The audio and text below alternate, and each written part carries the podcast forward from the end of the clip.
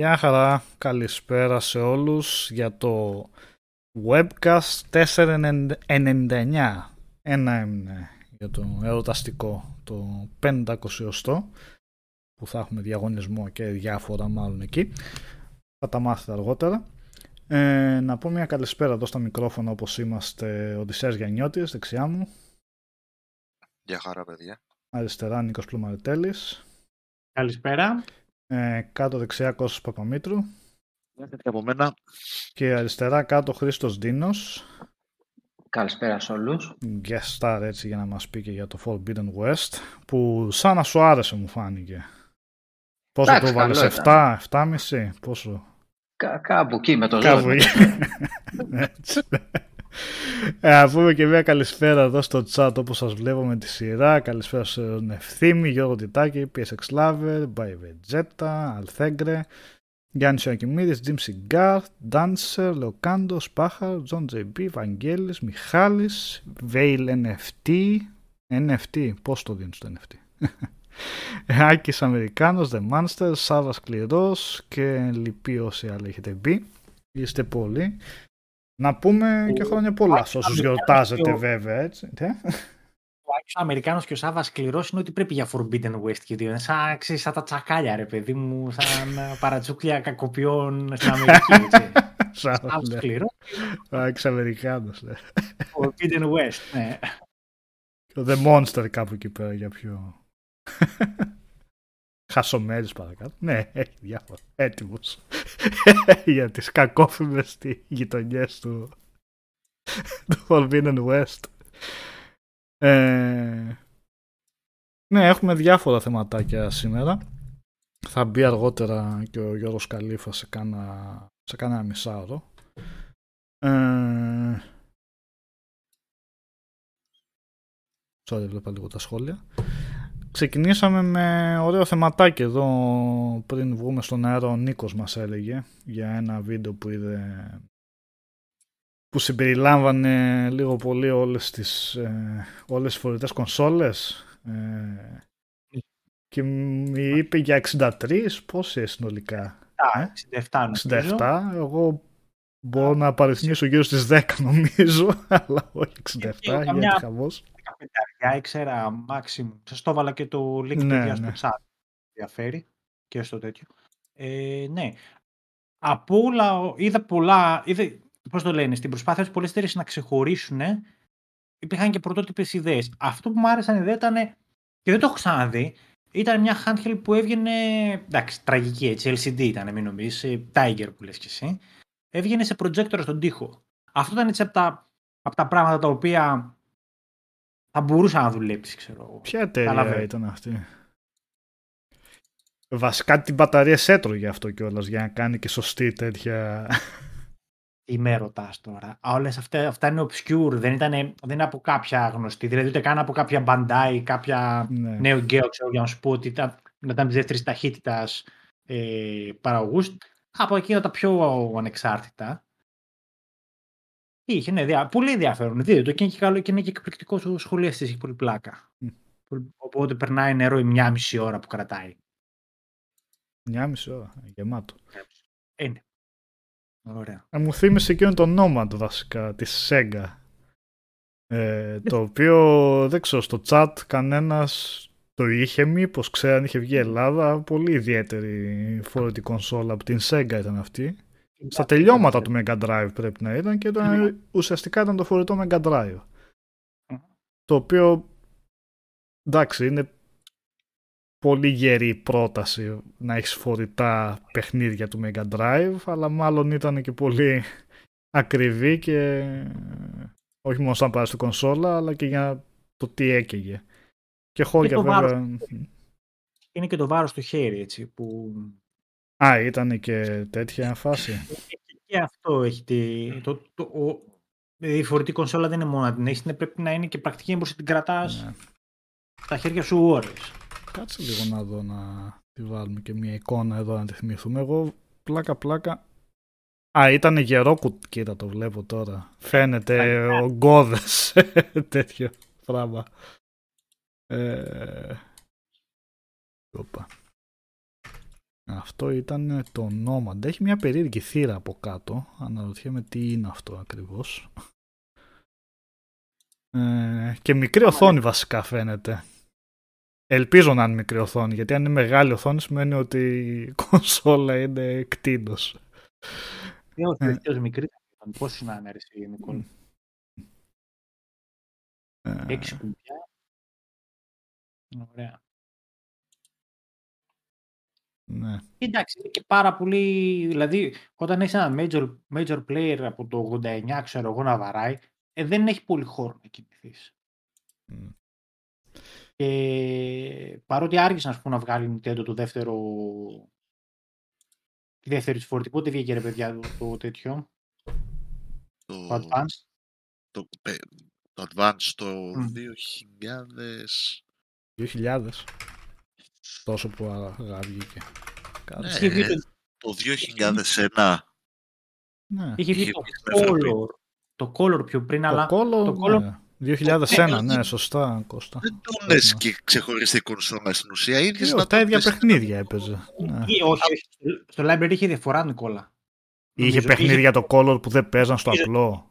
Ναι, ναι, ναι, ναι, ναι. Πολλά παιχνίδια ε, που ήταν αποκλειστικά στο Commodore. Αλλά από Α, τεχνικές οκ. δυνατότητε Δεν δεν το νομίζω ότι θυμόμουν υπήρχαν. Αυτό. ε, Ναι, βρε, ναι, ναι, ναι. Ε, ναι, οκ. Τεχνικέ δυνατότητε ίδιες ήταν όμως. Απλά η διαφορά έκανε η οθόνη στην ουσία. Η εύκολη Μμ. οθόνη.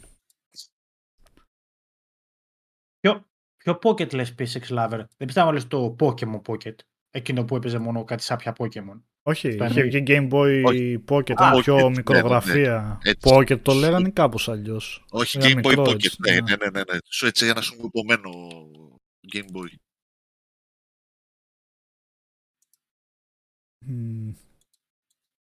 Ε, μετά με το Advance, εντάξει.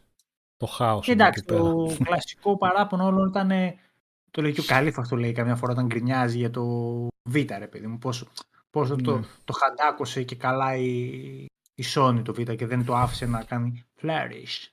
Δεν το έκανε Flourish. nurture. Ναι, έτσι. Ε, Εγώ δεν είμαι πολύ φορητάκια γενικό. Δεν, δεν το έχω, ρε παιδί μου. Και εντάξει, από ένα σημείο και μετά, αν δεν έφτιαχνες κάτι σε στυλ ε, υπερπαραγωγή όπως έκανε δηλαδή η Nintendo και η Sony, σε, σε μικρότερο budget είχαν πια αρχίσει να ισχυροποιούν και τα κινητά. Δηλαδή, τι θα βγάλεις που δεν θα καλύπτει ένα πολύ δυνατό κινητό να παίξει ο άλλος. Κατάλαβες τι εννοώ, έτσι. Μμ. Δηλαδή, ή θα έχεις κατευθείαν μια δυνατή εταιρεία από πίσω η οποία και να σου κάνει και τα port και να σου έχει και τα exclusive και θα παίζει παιχνίδια τα οποία δεν μπορούν να παίξουν τα κινητά. Από εκεί και πέρα τα κινητά τουλάχιστον μια δεκαετία τώρα είναι πολύ αξιοπρεπή στο φορητό gaming. Χωρίς να μιλάμε για μπαταρίες που δεν. Κατάλαβες. Έχουμε και το θέμα μπαταριών δεν χρειάζονται τόσο Ναι, πολύ. Είναι χίλια δυο άπει- άπειρο library από σάπια applications. ό- όσα- Ό,τι παιχνίδι θες θα βρεις δηλαδή. στα κινητά. Οπότε ναι. Δεν, δεν έχει πλέον και νόημα Δεν αντισταθμίζει. Για αυτό που θέλει να παίξει κανένα σοβαρό παιχνίδι, όμως τα κινητά δεν αντισταθμίζουν τη φορητή κονσόλα. Γιατί πόσες φορές έχω πριν πάω ταξίδι μεγάλο, ας πούμε, έχω μπει ας μπω να ψάξω κάτι να έχω για να περάσω την ώρα μου. Ε, είναι, είναι πραγματικά σάπια τα περισσότερα. Δεν με το σταγονόμετρο βρίσκεις κάτι να πει: OK, να πεις OK, αξίζει αυτό να το κατεβάσω, να ασχοληθεί. Ναι; Δεν είπα αυτό. Ναι, Α, εντάξει. Ή- κάτι έχασα. Ναι. Ξεχώρισα ότι αν δεν ανήκει στην κατηγορία που μπορεί να βγάλει τα καλά παιχνίδια, όπως είναι η Sony και η Nintendo, που έχουν αυτή τη δυνατότητα, και δεν μπορεί να μην έχεις ούτε, το, ούτε άδειες μπορείς να πάρεις, ούτε το προχωρήσει το development, άμα είσαι ένας μικρότερος κατασκευαστής. Κατάλαβες; Ναι. Δεν μπορείς να συγκριθείς πλέον. Εκεί, εκεί ήθελα να καταλήξω. Φυσικά και έχουν νόημα οι handheld consoles. Ειδικά όταν βγαίνουν από τα μεγαθύρια, γιατί μπορούν να το υποστηρίξουν με, με σοβαρούς τίτλους. Εννοείται πως αυτό έχει νόημα. Δεν, δεν πήγαινα για εκεί πέρα.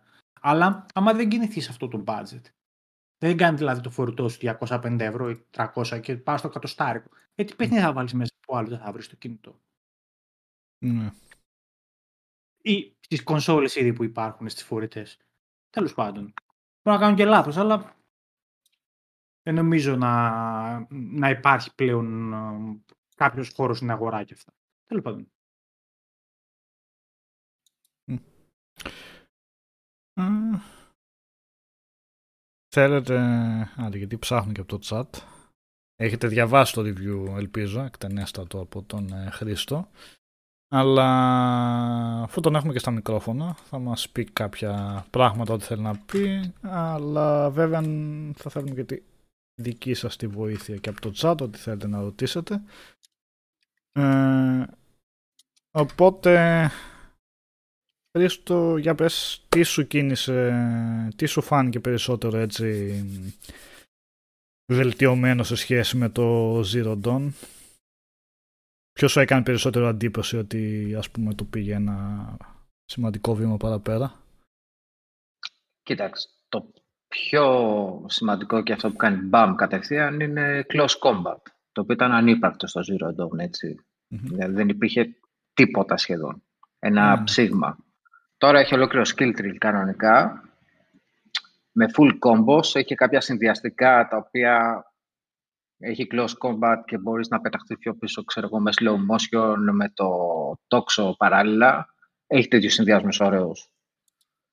Γενικά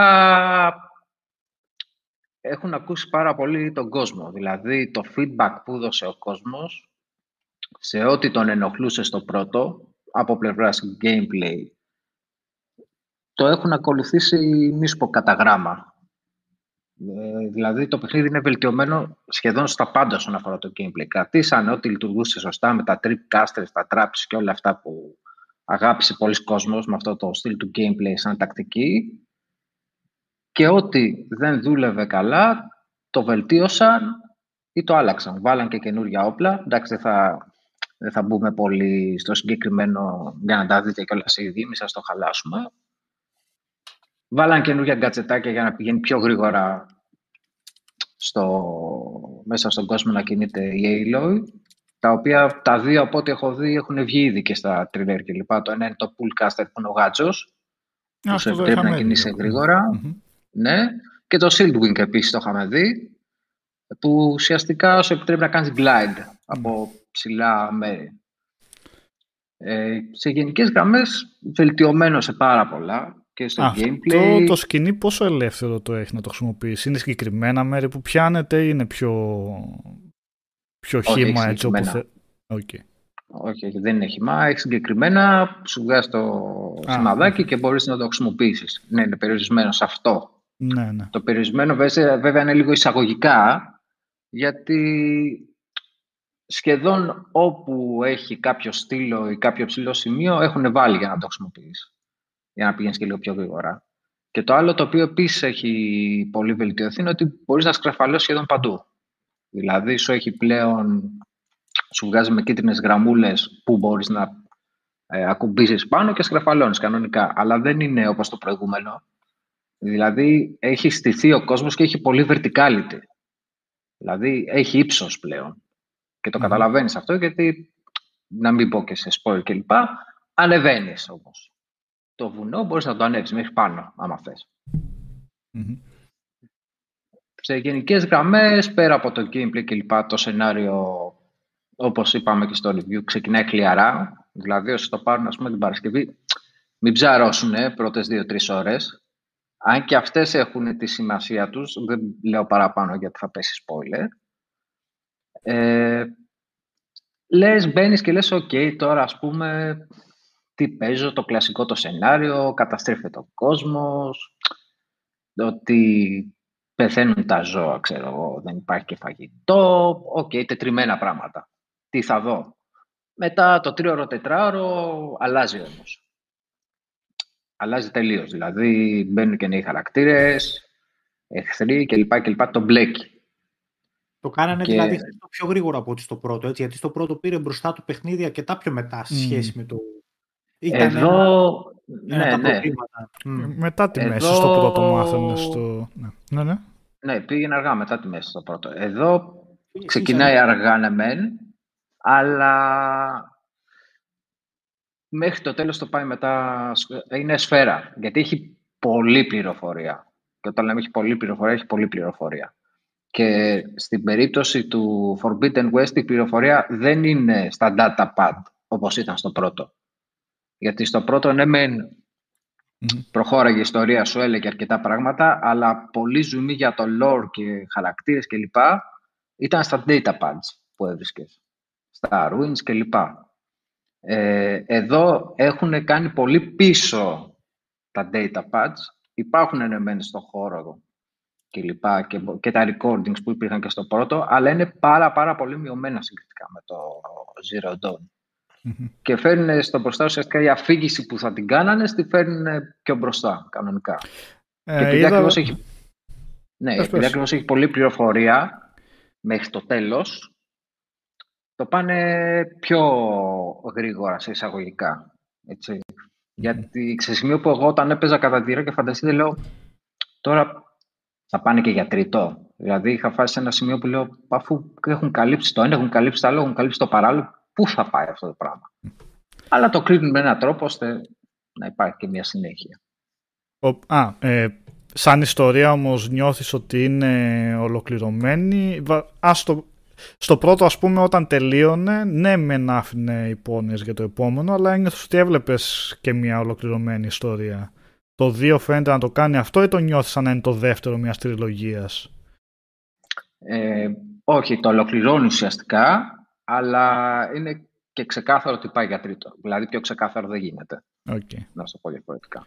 Αλλά ναι, ουσιαστικά ένα μεγάλο μέρος από αυτά που άνοιξε, αν όχι το 95% ας πούμε το 90% το κλείνει. Δεν είναι τίφτε θέμα. Ωραία. Ε, ρωτάνε τα παιδιά σε ποιο mod προτίμησες να το παίξεις; Ε, προσωπικά επειδή δοκίμασα και τα δύο, προτίμησα 4K30. Δηλαδή έπαιξα με resolution κυρίως και όχι με το, performance. Το άλλο είναι 1860, έτσι. Για να... Το άλλο πρέπει να είναι 1800 περίπου και 60 fps. Το οποίο να σου πω την αμαρτία μου προτίμησα την έκδοση με το resolution και για γραφικά περισσότερο fidelity και τέτοια. Και εντάξει, δεν μπορείς, δεν ναι. μπορείς να πεις ότι χάνεις κάτι, γιατί δεν έχει και frame rate drops καθόλου. Δηλαδή, ναι. σχεδόν ανύπακτα.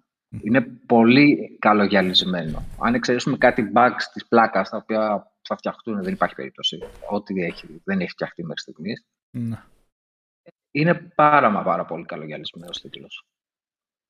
1800, 1800 ή 1080 λέει ο Μπάμπη. 1080 δεν είναι, είναι υψηλότερη ανάλυση από 1080 στο. Χρησιμοποιούν, ε, παιδιά κάνουν. Performance, ναι, σωστά.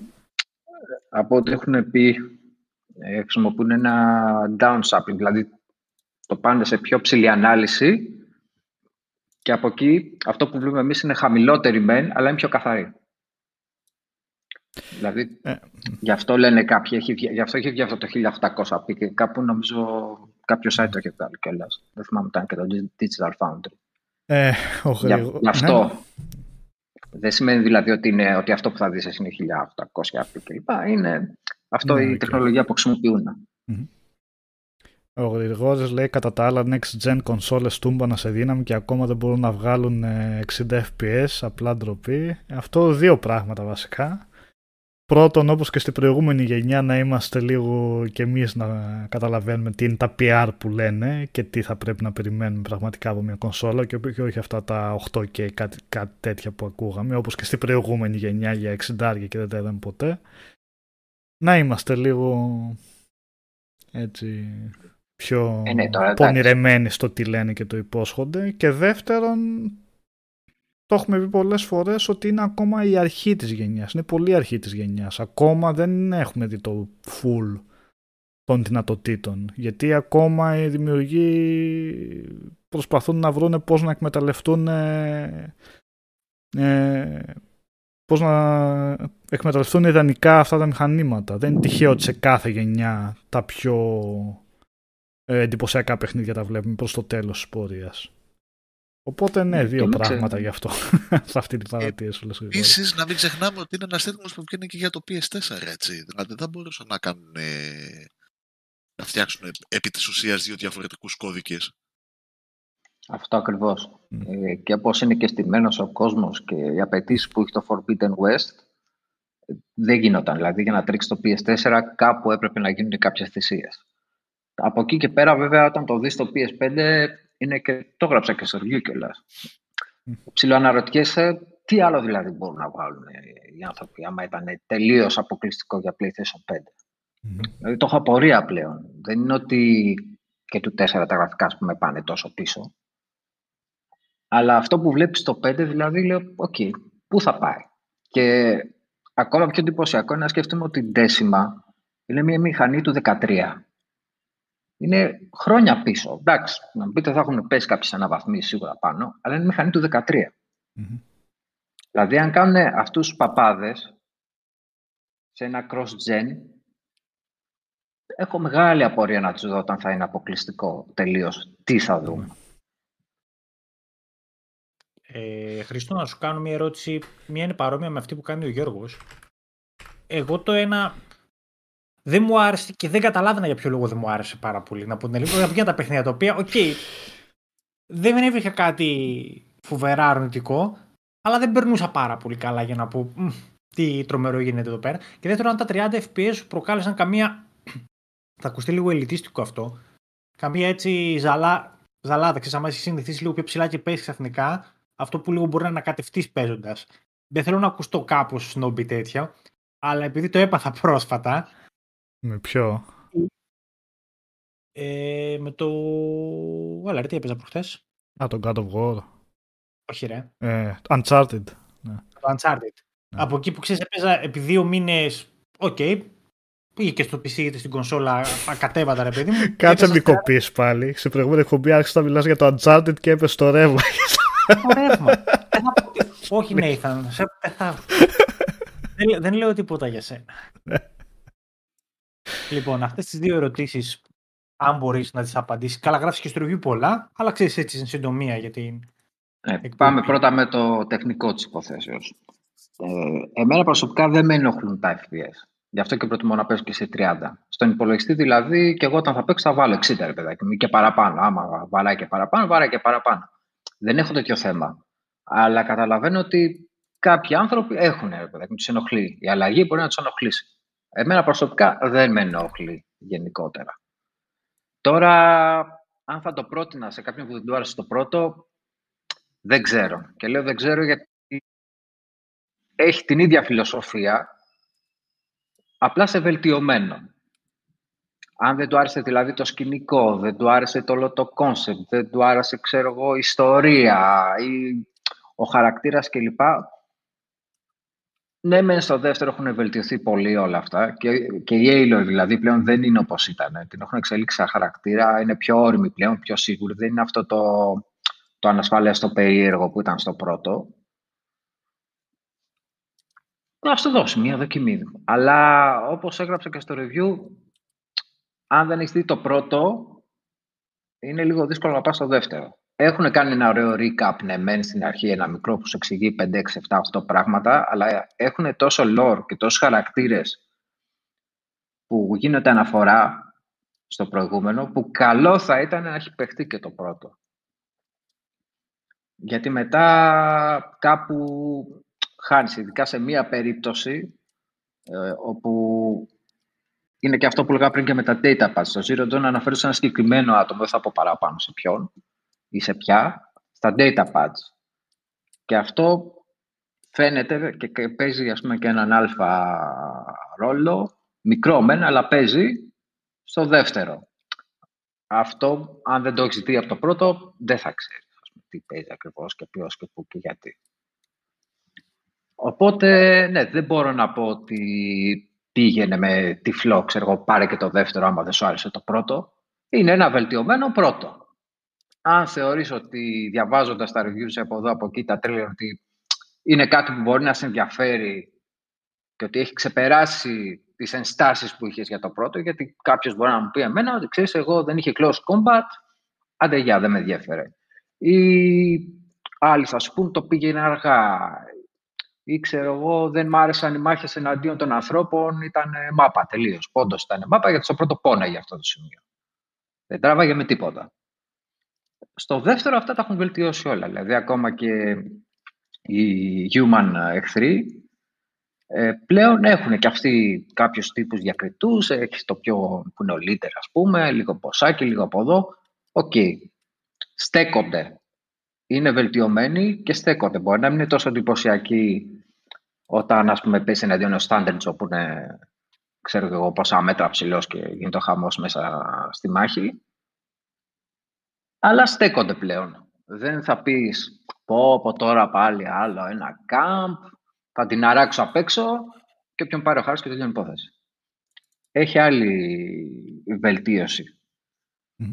Από εκεί και πέρα το βλέπεις. Πάντως σαν open world δεν το θεωρώ κουραστικό.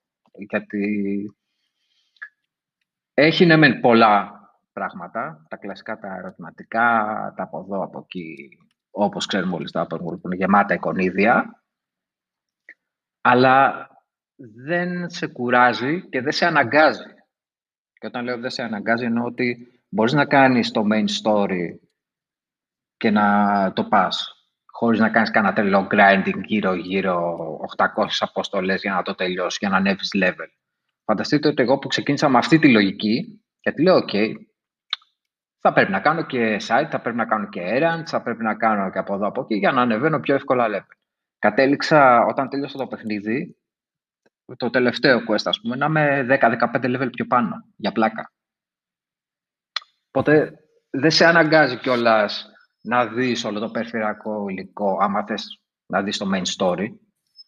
Τα level που έχει το minimum το κάθε quest είναι όσο πρέπει. Μπορείς να το πας, να κάνεις κάποια site άμα θες να δεις έξτρα, γιατί και τα site τα έχουν δουλέψει καλά, δηλαδή έχουν... Έχει ένα ενδιαφέρον ιστορία τους πλέον. Δεν είναι αυτό που ήταν στο πρώτο ε, που τα έκανες για να τα κάνεις, να βγάλω την υποχρέωση. Και κυλάει πιο ομαλά. Δηλαδή, ε, σκεφτείτε εγώ... Αν, εγώ πω να τελειώσω το main story για να μην πάθω αυτό που έπαθες εσύ, να μην γίνω over level, μπορώ να επιστρέψω να παίξω μετά και γουστάρω.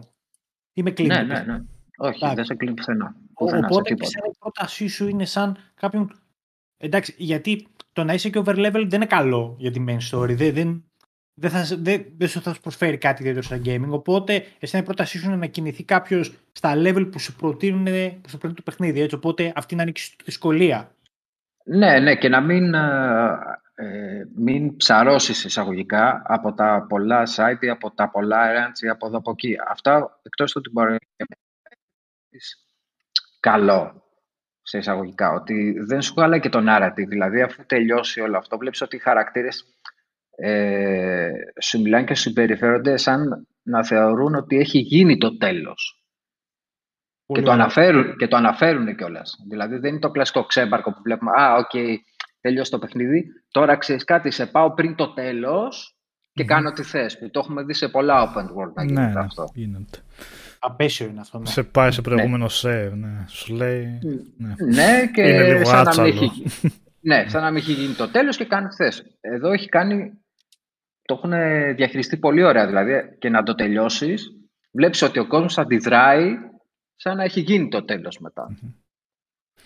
Ε, ο Χαράλαμπος εδώ ρωτάει αν έχει γίνει καλή υλοποίηση του DualSense. Βέβαια, Χαράλαμπε το έχει, το έχει αναφέρει ο Χρήστος στο review, αλλά και αρκετά ε, με λεπτομέρεια. Αλλά ναι, αν ναι. θες Χρήστο να πεις... Ε, έχει γίνει, έχει, έχει γίνει καλή υλοποίηση. Το θέμα είναι η περιγραφή. Το γράφω και στο review, είναι δύσκολο να το περιγράψεις άμα δεν, να το νιώσεις. Γενικά το εκμεταλλεύονται πολύ σωστά και στην αίσθηση ας πούμε, του νερού όταν είσαι ε, υποθαλάσσια και υποβρύχια. Στην αίσθηση που χρησιμοποιείς το τόξο όταν τραβάς πριν το αφήσεις στις σκανδάλες έχει μια συγκεκριμένη αντίσταση, όπως άλλη αντίσταση έχει όταν πας να ξεφρακάρεις μια πόρτα το νιώθω ότι ξαφνικά είναι σαν, να, σαν η σκανδάλη να παγώνει τελείως, να μην μπορείς να την κάνεις πίσω. Βάζουν δηλαδή πολύ ένταση εκεί. Και αφού ανοίξει η πόρτα, νιώθεις και την κατάλληλη δόνηση και στο χειριστήριο. Ε, είναι γενικά, ναι, έχουν, το έχουν εκμεταλλευτεί. Όσο γίνεται, το έχουν εκμεταλλευτεί. Και πολλές φορές το θέμα είναι με το dual sense ότι όταν γίνεται με σωστό τρόπο, σου φαίνεται τόσο φυσικό που δεν το καταλαβαίνεις. Το ξέρω και λίγο περίεργο αυτό που λέω. Αλλά ας πούμε, όταν περπατάς ξέρω, στην παραλία και έχει μια ελαφριά δόνηση, ας πούμε, το χειριστήριο, γιατί έχει αυτό το σύστημα, σου φαίνεται φυσιολογικό. Ενώ αυτό δεν θα γινόταν, ας πούμε, στην προηγούμενη γενιά με την καμία, έτσι. Και εκεί νομίζω ότι είναι και το όλο κλειδί και η όλη δυσκολία. Το ότι όταν έχεις κάτι τόσο δραστικό στα χέρια σου, η μαγιά για μένα που έχουν να κάνουν developers είναι να μην το χρησιμοποιούν ε, σε σημείο που να μην έχει Να είναι αυτό, το χρησιμοποιούν με τρόπο που δεν το καταλαβαίνεις. Από την άποψη ότι σου φαίνεται φυσικό ρε παιδάκι μου. Είναι, λες, είναι, ναι, έτσι θα έπρεπε να είναι αυτό το πράγμα. Δεν Έχει είναι το υπερβολικό. στο μέρος εμπειρίας. Ναι, okay. ναι ταιριάζει με την εμπειρία. Δεν, δεν σου φαίνεται κάτι Ε, γενικά, ναι, έχει γίνει, είναι από τις καλύτερες νομίζω που έχουν γίνει μέχρι σήμερα. Ε, ο Τέρναλ ρωτάει δυσκολία σε σχέση με το ένα. Εντάξει, δεν θα έλεγα ότι είναι πιο Παρόμοιο. δύσκολο. Στο normal, έτσι. Στο normal. Α, ε, το hard ήταν δύσκολο το πρώτο. Στο Ήτανε... hard, ναι, δεν έχω μπει ακόμα να σου πω. Mm. Θέλω να το δοκιμάσω και δεν έχει και New Game Plus ακόμα. Θα το βάλουν, φαντάζομαι. Οπότε Είχε το προηγούμενο. Ε, τα βάζουν μετά αυτά συνήθως. Yeah. Και στο προηγούμενο το βάλανε μετά από κάποιο, κάποιο διάστημα, σε ένα update. Φαντάζομαι το ίδιο θα κάνουν και εδώ. Θέλω να πιστεύω. Δεν νομίζω ότι θα αλλάξει κάτι. Ο χάρτη έχει ποικιλία σε περιοχές. Δεν χρειάζεται να πει spoiler. Απλά αν αλλάζει σε σχέση με αυτό το στυλ τροπικού νησιού που. Okay. Έχει σκεφτείτε ότι είναι ουσιαστικά. Σαν μέγεθος, πώς είναι βασικά ο χάρτης. Σε σχέση είναι με το μεγάλος. Σε σχέση με το. Ε, σε... Καλά, και στο ένα μεγάλος είναι βέβαια. Ήτανε. Μεγάλος είναι και εδώ. Ναι. Μεγάλος okay. είναι. Και οι περιοχές σκεφτείτε ότι ουσιαστικά πιάνει τη Δυτική Αμερική. Mm-hmm. Γιατί περί αυτού πρόκειται έτσι. Πάνε ουσιαστικά μέχρι την άλλη ακτή. Γι' αυτό λέει το Forbidden West και εξάλλου το έχουμε δει και στα τρέλερ ότι δείχνουν και την ακτή κλπ. Δεν χρειάζεται να μπω σε λεπτομέρειες. Ναι, okay. Α, να μην σε ρωτήσω έτσι, γιατί η δυτική ακτή μπορεί να έχει από έρημο, μπορεί να έχει θάλασσα, έχει μέχρι βουνό πάνω στο Όρεγκο, ξέρω εγώ. Ή... Από όλα έχει. Όταν okay. λέμε από όλα, από όλα. Όλα ε, επειδή, επειδή είπες για τα ε, υποθαλάσσια κομμάτια, δεν έχεις σύστημα μάχης, αυτό το θεωρείς και σαν χαμένη ευκαιρία, έχουν τελικά κάτι να δώσουν. OK, okay, καταλαβαίνω ότι θα είναι πολύ όμορφα όλα αυτά τα περιβάλλοντα, τα υποθαλάσσια, αλλά πέραν του οφθαλμόλουτρου έχουν κάτι ουσιαστικό; Κοίταξε, οφθαλμόλουτρο είναι. Βέβαια για κάποιον μπορεί να είναι ουσιαστικό ότι είναι όμορφο το περιβάλλον, αλλά απλά ναι, για πες. Το stealth κομμάτι έχει νόημα. Έχει stealth το θαλάσσιο. Ναι, γιατί το είχαν δείξει εξάλλου και στα τρίλερ και αυτά, ότι μπορείς να κρυφτείς ε, φυτά κλπ. Τώρα, το, όσον αφορά την υποθαλάσσια μάχη, δεν ξέρω. Εγώ προσωπικά θα ήθελα να έχει. Δηλαδή, ένιωσα ότι το χρειαζόμουν σε ένα βαθμό. Από την άλλη, δεν ξέρω και πώς θα λειτουργούσε. Ναι. Η, η αλήθεια γενικά είναι τα ε. υποθαλάσσια κομμάτια σε τέτοια παιχνίδια συνήθως όταν τα συναντάς είσαι μαγκωμένος. Γιατί στην πλειοψηφία των περιπτώσεων δεν είναι και το πιο ευχάριστο να παίζεις υποθαλάσσια τμήματα. Και πάνω σε αυτό ήθελα να σε ρωτήσω, επειδή λες ότι έχεις stealth υποθαλάσσιο. Όταν είναι το stealth στον, κανονικά πάνω στη γη, στο χώμα, άμα σε καταλάβουν, έχεις τη δυνατότητα να πολεμήσεις και να τη βγάλεις καθαρή. Στο υποθαλάσσιο που δεν έχεις σύστημα μάχης, μήπως γίνεται σπαστικό, τι γίνεται.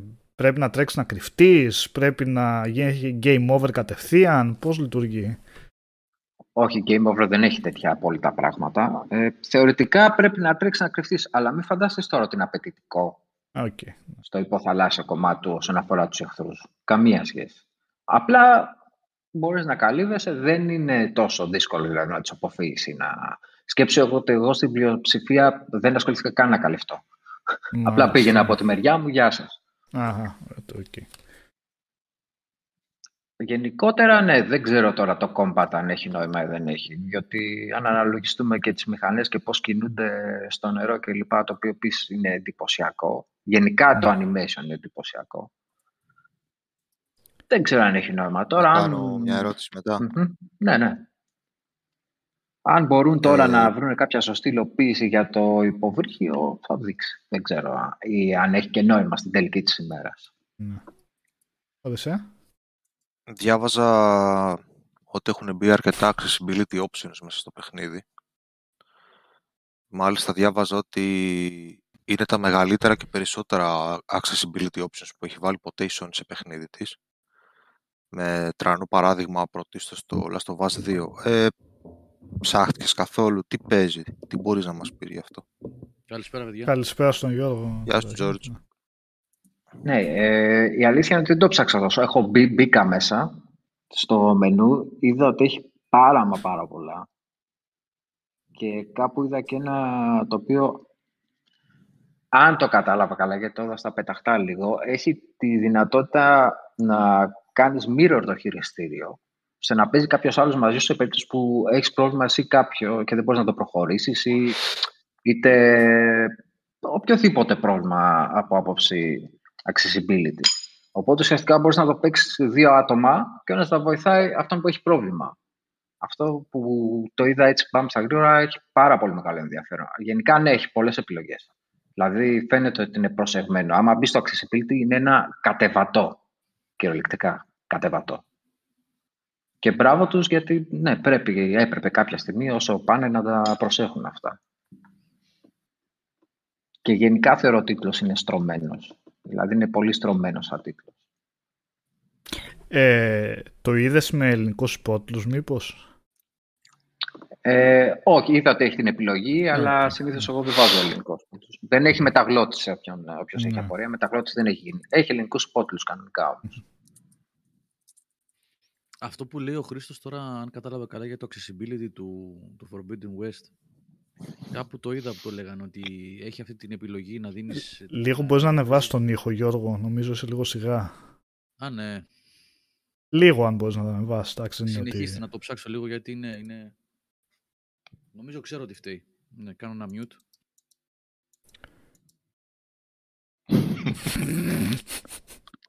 Sorry, βλέπουμε κάτι στα... στο background εδώ. Τέλος πάντων. Αυτά μετά τις 12. Τι είδατε στο background, δεν έχει τίποτα στο background, ρε. Όχι, άλλο εννοώ. Στο background του Discord. Α, ε, τώρα με ακούτε καλύτερα. ναι, ναι, ναι. Α, ε, είναι οι θύρες USB, ό,τι να είναι κάνουν. Ε, ναι, κάπου το είδα αυτό. Κάπου το είδα που λέει ο Χρήστος για το, ε, για το μοιρασμό του χειριστηρίου να βοηθάει αν παίζει κάποιος που δεν βλέπει καλά, που δεν ακούει, είναι μικρό παιδί κτλ. Να έχεις ένα δεύτερο χειριστήριο και να βοηθάς. Είδα ότι έχουν πολλά τέτοια. Βέβαια την έχω χάσει τη συζήτηση. Εγώ γελάω τώρα για κάτι άλλο που κάνουν εδώ πέρα, αλλά τέλος πάντων. Ναι. Δεν λέμε όμως, δεν είμαστε μαρτυριάριδες. Τέλος πάντων, ναι. Είσαστε όλοι καλά, παιδιά; Καλά, Εσύ. Μπράβο. Εγώ έχω ένα τρομερό πονοκέφαλο και δεν ξέρω αν θα βγάλω την εκπομπή σήμερα. Μπήκα πιο πολύ για να μην λείψω, γιατί είχα λείψει και την προηγούμενη Δευτέρα. Ε, αν δεν καταφέρω να αντέξω μέχρι το τέλος, καλά θα είναι. Είπες, αν δεν καταφέρω να αντέξω μέχρι το τέλος, καλά θα είναι. Όχι, αν την καταφέρω. Αν την, αν την καταφέρω. Α, συνεχίζω να ακούμε χαμηλά. Όχι, μάλλον από πριν το ακούω, γιατί καλά ακούγε. Α, πρέπει να έχει καθυστερήσει. Ε, μπορεί, ναι, αλλά όχι καλά ακούγεσαι τώρα. Σε σχέση με τους υπόλοιπους, δηλαδή, σε ακούω καλά. Αν θέλετε στο chat, πείτε και οι υπόλοιποι. Οπ, να ξέρω το πρόγραμμα. Σου πήρες βαθμός, ρωτάει ο Γιώργος. Κάραλε, κάραλε. ναι, πήρα. Πήρα, ναι. Θα σου πω στο τέλος. πήρα βαθμούς, ναι, πήρα, πήρα. Ε, Καλά πήγαμε, παιδιά. Αν ενδιαφέρεστε γι' αυτό. Καλά πήγαμε. Δεν πήγε αυτό... χαμένος ο κόπος.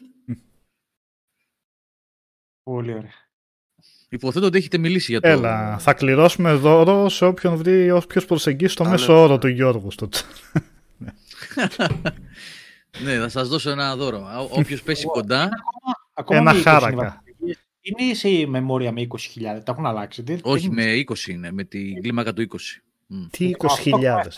18,7 έβγαλες. Λέω εγώ. 18,7. Είσαι καλός μαθητής και βοήθησες και τους φίλους. Πάρει και ένα μπόνου 0,3 που βοήθησες τους Και 25 Μαρτίου θα είσαι πρώτη μούρη μπροστά. Παρέλαση. Το ψυχό και το πήρες, στο δώσανε. Το έχει σημασία. Το και απουσίες λίγες, ε; Προσέξτε και λίγες απουσίες. Σημαντικό αυτό. Είμαι καλό παιδί. Στο τέλος της χρονιάς, στο, στο μεγαλύτερο βαθμό, θα δώσει ένα PlayStation 5. Είσαι και αποσιολόγος κιόλας; Δεν έχουμε αποσιολόγους. Α, ναι. Πάντα, Α, πάντα ναι, έτσι. Πώς το λένε, αυτό ήταν πολύ οι Αμερικάνοι. Είχαν κάτι τέτοια, κάνουν κάτι τέτοια οι Αμερικάνοι. Με, τη, με κονσόλες, με, από ταινίες τουλάχιστον έτσι. Αλλά από ό,τι διαβάζω και από σχόλια σε διάφορα βίντεο στο YouTube, ισχύει αυτό. Δηλαδή και, στους, και οι εκκλησίες κληρώναν παιχνίδια, αλλά συνήθως ήταν ε, απογοητευτικά, ήταν εκπαιδευτικά. Δεν κληρώναν Α, PlayStation. Εσένα τώρα το έπαιρνα τι να σου πω, ένα. Τι θα μπορούσα να ταιριαστώ. Εκείνο που κρατάς τα notes, ρε παιδί μου, με το πενάκι που γράφεις. Θυμάμαι πώς λέγονται. Α, ωραίο Αυτά. είναι αυτό. Ωραίο είναι. Ωραία είναι, ναι. Ναι. Ωραία είναι. Το χρησιμοποιείς μια φορά και μετά δεν το ξαναχρησιμοποιείς, αλλά είναι ωραίο για τα meeting. Όταν πας σε πελάτες, φαίνεσαι πολύ, Ναι. πολύ cool. Λέω, τι, τι κάνει, τι κοιτάς, τι γράφεις. Και, μου- και κάνει μουτζούρες, κάνεις πουτσάκια, ξέρεις, κατάλαβες. Ε, ναι, αυτό λέτε, αυτή που φορά. μμμ, και- και γράφεις, ξέρεις. Με άριστα το 20 είναι, παιδιά. Το 20 είναι με άριστα. Γιατί ρωτάτε, έτσι, είναι με, 20, ε, το, με άριστα το 20. Τα διαγωνίσματα είναι, έχουν αλλάξει και είναι με το 100. Τα διαγωνίσματα είναι με 100, αλλά η βαθμή είναι με άριστα το 20.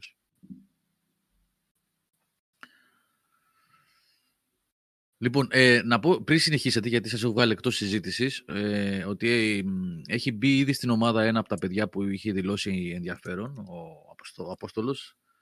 Ε, έχει ξεκινήσει ήδη γράφει ειδήσεις και τα παιδιά που μου έχουν στείλει δείγματα που έχουμε μιλήσει ήδη, ε, τα έχω παραλάβει παιδιά έτσι για να ξέρω ότι ακούτε. Και ο Γιάννης και ο Αλέξανδρος, πο- πολλά παιδιά που μου έχουν στείλει, ξέρουν ποιοι είναι. Ε, θα μιλήσουμε τις επόμενες μέρες, θα επικοινωνήσουμε ξανά και θα, θα τα πούμε, θα τα προχωρήσουμε. Πιο πολύ αυτό γιατί είναι κάτι που είναι ένα μήνα τώρα που έχει ξεκινήσει αυτό και μιλάω με παιδιά και βλέπω κείμενα κλπ. Ε, ένα παιδί μπήκε ήδη και κάνα δυο, όχι κάνα δυο, δυο-τρία πιστεύω θα μπουν στην ομάδα ακόμα. Δύο σίγουρα. Νάτος. Ο Απόστολος είναι ο By Vegeta JR εκεί πέρα που βλέπετε που είναι στο chat. Καλή αρχή να το πούμε το, το Αποστόλη και σιγά σιγά θα γνωρίσετε και άλλα παιδιά. Και κάποια στιγμή μόλις περάσει λίγος καιρός και ε, ψηθούν και τα παιδιά θα τα δείτε και σε καμιά εκπομπή να μιλήσουν να τα γνωρίσετε καλύτερα.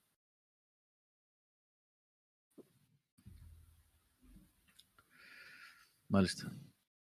Κόψαμε τον Χρήστο όμως. Χρήστο, είχαμε κάποια, κάποια, Ναι, κάποια έκοψε το κάποια Χρήστο που μπήκα, ερωτήσεις ναι, ναι, για κάτι να προσθέσει άλλο ο Χρήστος θέλει πάνω για το Forbidden West; Ε, για τα accessibility που λέγαμε πριν, έχει ένα πολύ μακροσκελές post το PlayStation Blog. Το έχει βγάλει νομίζω πριν από κάνα τέσσερις μέρες, πέντε, κάτι τέτοιο. Τα οποία έχει πάρα πολλές λεπτομέρειες. Όποιος ενδιαφέρεται μπορεί να μπει να το δει. Γιατί πραγματικά έχουν κάνει πάρα πολλά. Έχουν κάνει το Copilot που έγραψε και πιο πάνω στο chat. Ένα παιδί, δεν θυμάμαι ποιος. Έχει auto heal, ε, να αλλάξεις ε, δονήσεις, άμα σε ενοχλούν ε, να φτιάξεις το aim, να αλλάξεις τις, ε, τη διάταξη για left hand, ε, δηλαδή είναι πραγματικά ένας χαμός, ένα κατεβατό. Οπότε όποιος ενδιαφέρεται μπορεί να μπει στο αντίστοιχο άρθρο που έχει ανεβάσει το PlayStation Blog, να δει μια μεγάλη περίληψη. Νομίζω ότι τα λένε και όλα, αν δεν κάνω λάθος, αλλά τα πιο σημαντικά σίγουρα.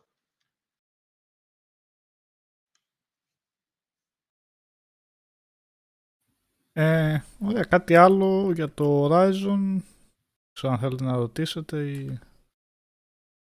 να πάμε σε επόμενο θέμα. Ο Χρήστος. Ναι, Και Εγώ με το την έχω Steam χάσει τη Deck συζήτηση, θα θα την ακούσω πούμε αύριο το έχει πρωί. κλείσει. Ε, απλά θα κρατήσω αυτό που από το κείμενο του Χρήστο. Ότι... Καλά, ο Χρήστος 10 το έβαλε, του άρεσε πάρα πολύ. Ε, δεν το έχω δει εγώ καθόλου. Περιμένω. Ε,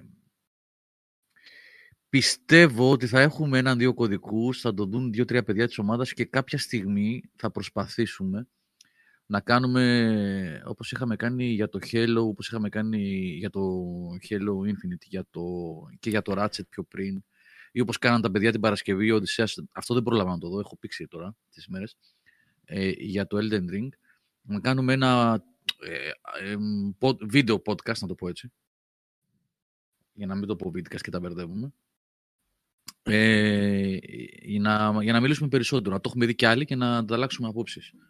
Ε, αλλά κρατάω αυτό το ότι ο Χρήστος λέει πως βελτίωσε ε, πάρα πολλά πράγματα σε σχέση με το πρώτο. Γιατί το πρώτο εμένα μου άρεσε, ήταν καλό παιχνίδι, αλλά είχε θέματα. Δηλαδή και με το combat, είχε, με τη μάχη δηλαδή είχα προβλήματα και με το ρυθμό σε σημεία. Από ό,τι λέω ο Χρήστος τα έχει βελτιώσει. Δηλαδή αυτά τα δύο-τρία σημεία αν, είχαν, αν έχουν βελτιώσει, που από ό,τι λέω ο Χρήστος τα έχουν βελτιώσει, ε, πιστεύω θα είναι πραγματικά ένα πολύ καλό παιχνίδι. Ε, Εντάχει να απαντήσω γιατί βλέπω στο chat κάτι ερωτήσεις. Ναι, και ήθελα και να, ρωτήσω, να σε ρωτήσω, Χρήστο, και απαντάς όλα μαζί.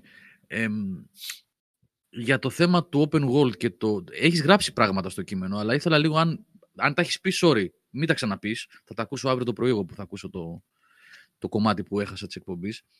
Ε, για το ρυθμό που έχει σαν open world παιχνίδι. Έχει δηλαδή πολύ grind, έχει πολύ γύρω-γύρω πράγμα χωρίς ουσία. Δηλαδή αυτό που με αποθεί εμένα από πολλά τέτοια παιχνίδια και δεν τα μπορώ καθόλου.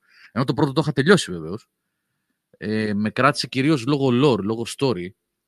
Καλά, και πολλά πράγματα ακόμα έχει πολύ ωραία το πρώτο Horizon, αλλά είναι. Είχε, σε κάταγε πίσω. Ε, άμα θες πες γι' αυτό, ναι. Αν, αν δεν έχεις πει ήδη, έτσι. Αν δεν έχεις πει. Όχι, εντάχει, δεν είναι. Είναι εύκολη η ερώτηση και εύκολη η απάντηση στην προκειμένη. Έχουν, το έχουν στήσει έτσι ώστε να μην χρειάζεται να κάνεις τρελό grind για να φτάνεις στο minimum level από το κάθε quest, ειδικά για τα main quest. Δηλαδή σκέψω εγώ μπήκα με την οτροπία ότι πρέπει να κάνω από όλα σχεδόν για να ανεβάσω, γιατί λέω, ok, θα χρειάζεται, θα έχει grind. Και κατέληξα να είμαι 10 και 15 level πιο πάνω. Δεν χρειάζεται δηλαδή αυτό το πράγμα. Μπορεί κάποιος, άμα τον ενδιαφέρει η main quest, να πάει με τη main quest, να κάνει και λίγα από τα side και θα το τελειώσει. Το έχουν δηλαδή πολύ ε, σεταρισμένο. Δεν θα ταλαιπωρηθεί όποιος θέλει να δει αυτά που θέλει να δει τέλος πάντων, άμα θέλει να ψάξει τα περαιτέρω να δει όλο το υπόλοιπο. Τώρα όσον αφορά τα side quest που ρωτάει ο Γιάννης, είναι βελτιωμένα συγκριτικά με το πρώτο. Το πρώτο ήταν για να είναι, ρε παιδάκι μου, okay. Υπήρχαν, δεν είχαν καμιά τρελή ιστορία, δεν... απλά υπήρχαν. Εδώ τα έχουν εντύσει πιο προσεγμένα. Είναι πολύ πιο προσεγμένα από την προηγούμενη φορά. Εντάξει, τα objectives δεν αλλάζουν και ποτέ. Πήγαινε πάρε κάτι, φέρε κάτι. Οι ιστορίες μου είναι πιο ενδιαφέρουσες από το προηγούμενο. Τώρα που λέω ο Μιχάλης για την ιστορία, η ιστορία ναι, είναι λίγο πιο πάνω από το προηγούμενο. Ακολουθεί την ίδια λογική. Αν και θεωρώ ότι αυτό που κάνει το Horizon γενικά και το πρώτο και το δεύτερο ξεχωριστά είναι το lore που έχουν. Είναι πάρα πολύ προσεγμένο το lore. Το έχουν αναπτύξει ακόμα περισσότερο στο Forbidden West. Τα δένουν με την κεντρική ιστορία πάρα πολύ ωραία. Και σε γενικές γραμμές θεωρώ ότι ναι, είναι πιο καλό. Και η ροή της είναι πιο καλή και σαν γραφή και οι χαρακτήρες έχουν πιο ενδιαφέρον γιατί βλέπεις παραπάνω και τους συντρόφους που είχε στο πρώτο, οι οποίοι ουσιαστικά απλά υπήρχαν, δεν γνώριζες τους χαρακτήρες τους, δεν γνώριζες τίποτα. Απλά υπήρχαν, τους έβλεπες, ήρθε εδώ ο Έρεν, το Varl, OK, okay, αυτό πάμε παρακάτω. Πέρναγαν και δεν ακούμπαγαν. Τώρα εμβαθύνουν λίγο παραπάνω και σε αυτούς. Οπότε ναι, είναι. Έχουν βελτιωθεί σε αυτό το σημείο. Για την AI που ρωτάει ο Fury Alex, είδες κάποια βελτίωση; Φαντάζομαι κυρίως στους ανθρώπους εννοεί γιατί, τα, εννοεί, γιατί τα τέρατα μια χαρά ήταν στο πρώτο, δεν ξέρω τι μπορεί να... Για πες, τέλος πάντων, μιλάω. Ε, ναι, όχι, εντάξει, η AI είναι, ναι, είναι σχετικά βελτιωμένη, ειδικά στα, στις μηχανές, γιατί είναι και διαφορετικές οι μηχανές. Είναι, ναι, έχουν έρθει αρκετές από το προηγούμενο, ο Thunderzone, ας πούμε, είναι ακόμα ζει και βασιλεύει. Αλλά έχουν βάλει και άλλες οι οποίες είναι φωνικές γενικότερα. Δηλαδή, ακόμα και όταν ξεκινάς, βλέπεις ότι και οι πιο μικρές ε, πλέον, ε, χωρίς εξοπλισμό, χωρίς level, μπορεί και να σε ζωρίσουν. Άμα πας με τσαμπουκά, ότι ήρθα το Zero Dawn, γεια σας. Δεν περνάνε αυτά εύκολα. Και φαντάζομαι ότι και στο hard δεν θα, δεν θα περνάνε ακόμα πιο εύκολα. Και ε, ρωτήσαν τα παιδιά παραπάνω για ένα επιτραπέζιο που έχει μέσα. Πρέπει να έχει κάτι σαν mini game. Σωστά, σε σαν το Gwent στα Witcher. Επιτραπέζιο. Ναι, ναι, έχει το Machine Strike το οποίο είναι ένα επιτραπέζιο, δεν είναι Gwent, θυμίζει λίγο Sky και λίγο, είναι ένα περίεργο μείγμα. Ε, ουσιαστικά, μαζε, όπως μαζεύεις και τις κάρτες στο Gwent έτσι και στον κόσμο μαζεύεις τα πιόνια που έχει. Έχει ενδιαφέρον, να σου πω την αλήθεια, δεν κάθισα να καώ, γιατί ακριβώς τη φοβήθηκα τη δουλειά, ότι δεν ήξερα πόσο μπορεί να κολλήσει με το συγκεκριμένο. Και άμα κόλλαγα με το συγκεκριμένο, θα, δεν θα προλάβα να τελειώσει το υπόλοιπο. Γιατί και με το Gwent, ας πούμε, στο Witcher 3, όταν το είχα πιάσει, είχα καταλήξει να παίζω πόσες ώρες Gwent. Το είχα λιώσει Και και ο- εγώ θυμάμαι. ναι, ναι, ο κόσμος και εγώ ήταν τριγύρω, ψοφάγανε, κάνανε, ράνανε. Εγώ έπαιζα Gwent. Χαρτάκι τώρα- στην pub, ο, ο Γκέραλτ. ναι, ναι, στην pub, έξω σφαζόντουσαν στα χωριά με τα τέρατα από εδώ, εγώ έπαιζα Gwent. Οπότε γι' αυτό είπα να μην μπω στο τρυπάκι. Θα μπω όμως τώρα που έχω την άνεση του χρόνου και βλέπω και το υπόλοιπο υλικό που έχει μείνει. Γιατί σκεφτείτε ότι έχω κλείσει ήδη 60 ώρες Μμμ. και ξαναπηγαίνω να δω. Δεν, δεν σταματάω. Και, νομ- και νομίζω το έγραψα και στο review. Αυτό είναι τελικά που σε κερδίζει στο τέλος της ημέρας. Ότι δεν θες να το αποχωριστείς, ρε παιδάκι μου. Θα ξαναμπείς. Δεν σε, δεν σε ενόχλησε. Δεν, σου, δεν σε κούρασε να πεις ότι πω πω πάλι τώρα. πω, πω, το παίξαμε, εντάξει, γεια σας, πάμε παραπέρα. Θα ξαναμπείς. Αν σου άρεσε όλο το, όλος ο κόσμος και όλο αυτό, θα ξαναμπείς. Ο Πολύδωρος εδώ λέει, ρωτάει, λέει έχω PS5. Αν αγοράσω λέει την έκδοση του PS4 που είναι πιο φθηνή θα πάρω δωρεάν αναβάθμιση για το PS5. Είμαι σχεδόν σίγουρος ότι ναι είναι δωρεάν εκ- ε, η αναβάθμιση και αυτό είναι ένα θέμα της Sony γιατί ναι μεν είχε ανακοινώσει ότι θα είναι 10 ευρώ πιο ακριβή αν θυμάμαι καλά η έκδοση του PS5 αλλά επειδή είχε γίνει ένα έντονη διαμαρτυρία είχε γίνει γιατί κάτι είχε κάνει δηλώσεις παλιότερα νομίζω η Sony σχετικά με το Forbidden West και την αναβάθμισή του. Εν πάση περιπτώσει, για να μην πω λίγο και επειδή δεν τα θυμάμαι καλά, μ, είχε πει Forbidden ότι West δεν θα έχει ήτανε- δωρεάν αναβάθμιση. Ναι, αλλά Δεν στο ήταν κάτω. Ναι, η πες, για. πέτρα του σκανδάλου που ανακοίνωσε για την, ε, ότι θα το που δίνει πιο ακριβά και επειδή Ναι. υπήρξε σάλος έτσι αντιδράσεις ε, Δεν θυμάμαι γύρισαν τη και είπαν δήλωση ότι που είχαν τελικά θα το κάνει, δώσουμε ναι. δωρεάν αυτό αλλά από εδώ και πέρα είναι 10 ευρώ για Ναι, απλά Κάτι στο τέτοιο θυμάμαι. κατάστημα, Ναι. Γιώργο, το ψηφιακό της Sony ε, τα έχουν ακόμα με διαφορετικές τιμές. Γι' αυτό υπάρχει το μπέρδεμα. Είναι όντως το κατάστημα πιο, ακριβό, η, εκ- πιο ακριβή η έκδοση του PS5, Ναι, πιο ακριβό αλλά είναι, νομίζω αλλά ότι αν αν πάρεις το πάρεις- PS... Ναι. ναι, συγγνώμη ναι πες, πες, Ε, πες. τα- αυτό που είπες, ναι. Αν το πάρεις στο Ναι. PS4, είναι Παίρνεις δωρεάν. δωρεάν μετά. το άλλο ναι. Να, δεν υπάρχει κανένας απολύτως λόγος να δώσετε παραπάνω λεφτά για το την έκδοση του PS5. Εκτό αν θέλετε να εγώ. στηρίξετε τη Sony, ξέρω εγώ τι αυτό. ναι. Μπορείς να αγοράσεις την έκδοση του PS4. Εννοείς το, όπως σε όλα τα παιχνίδια που μπορείς να πάρεις και το PS4 και το PS5 την έκδοση. Ναι. Απλά η Τι Sony μάλλον. είχε πει ότι αν πάρει κάποιος την έκδοση του PS4 σε άλλα παιχνίδια θα πρέπει να πληρώσει εξτρά για να πάρεις την αναβάθμιση. Αυτό. Ε, εντάξει, εγώ το καταλαβαίνω, αλλά τώρα γιατί δεν το βγάλανε μια universal τιμή να πούνε ότι εντάξει. Α, μήπως Μ, μπερδευτικά. Μάλλον ήταν πιο δύσκολο τεχνικά για να το κάνουν αυτό γιατί στα αρχικά τους πλάνα ήταν να βγει πιο ακριβό. Ξέρω εγώ τώρα την μπέρδεμα μπορεί να υπάρχει για να τα αλλάξουν αυτό. Αν υπάρχει στο system δεν μπορώ να ξέρω. Οκ, εντάξει. Αλλά είναι περίεργο, ναι.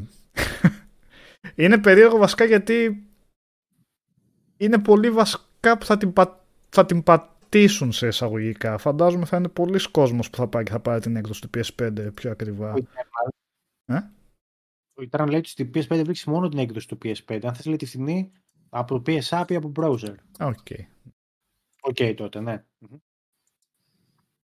Ε, το review για το Dying Light 2 Γιώργο Δημητρός που ρωτάς μέσα στην εβδομάδα λογικά. Ε, πρέπει να γράψεις το κείμενο. Γενικά το έχω παιδιά τελειώσει. έχουμε, Αλλά, ναι. ναι, επειδή ρωτήσατε και για άλλα και για το Warhammer 3 πήραμε κωδικό πριν μερικές μέρες ο Νίκος ο Πλωμαριτέλης το έχει αυτό ε, Ακόμα το τίποτα. Dying Light 2 ε, Δεν μπορώ να πω ακόμα τίποτα.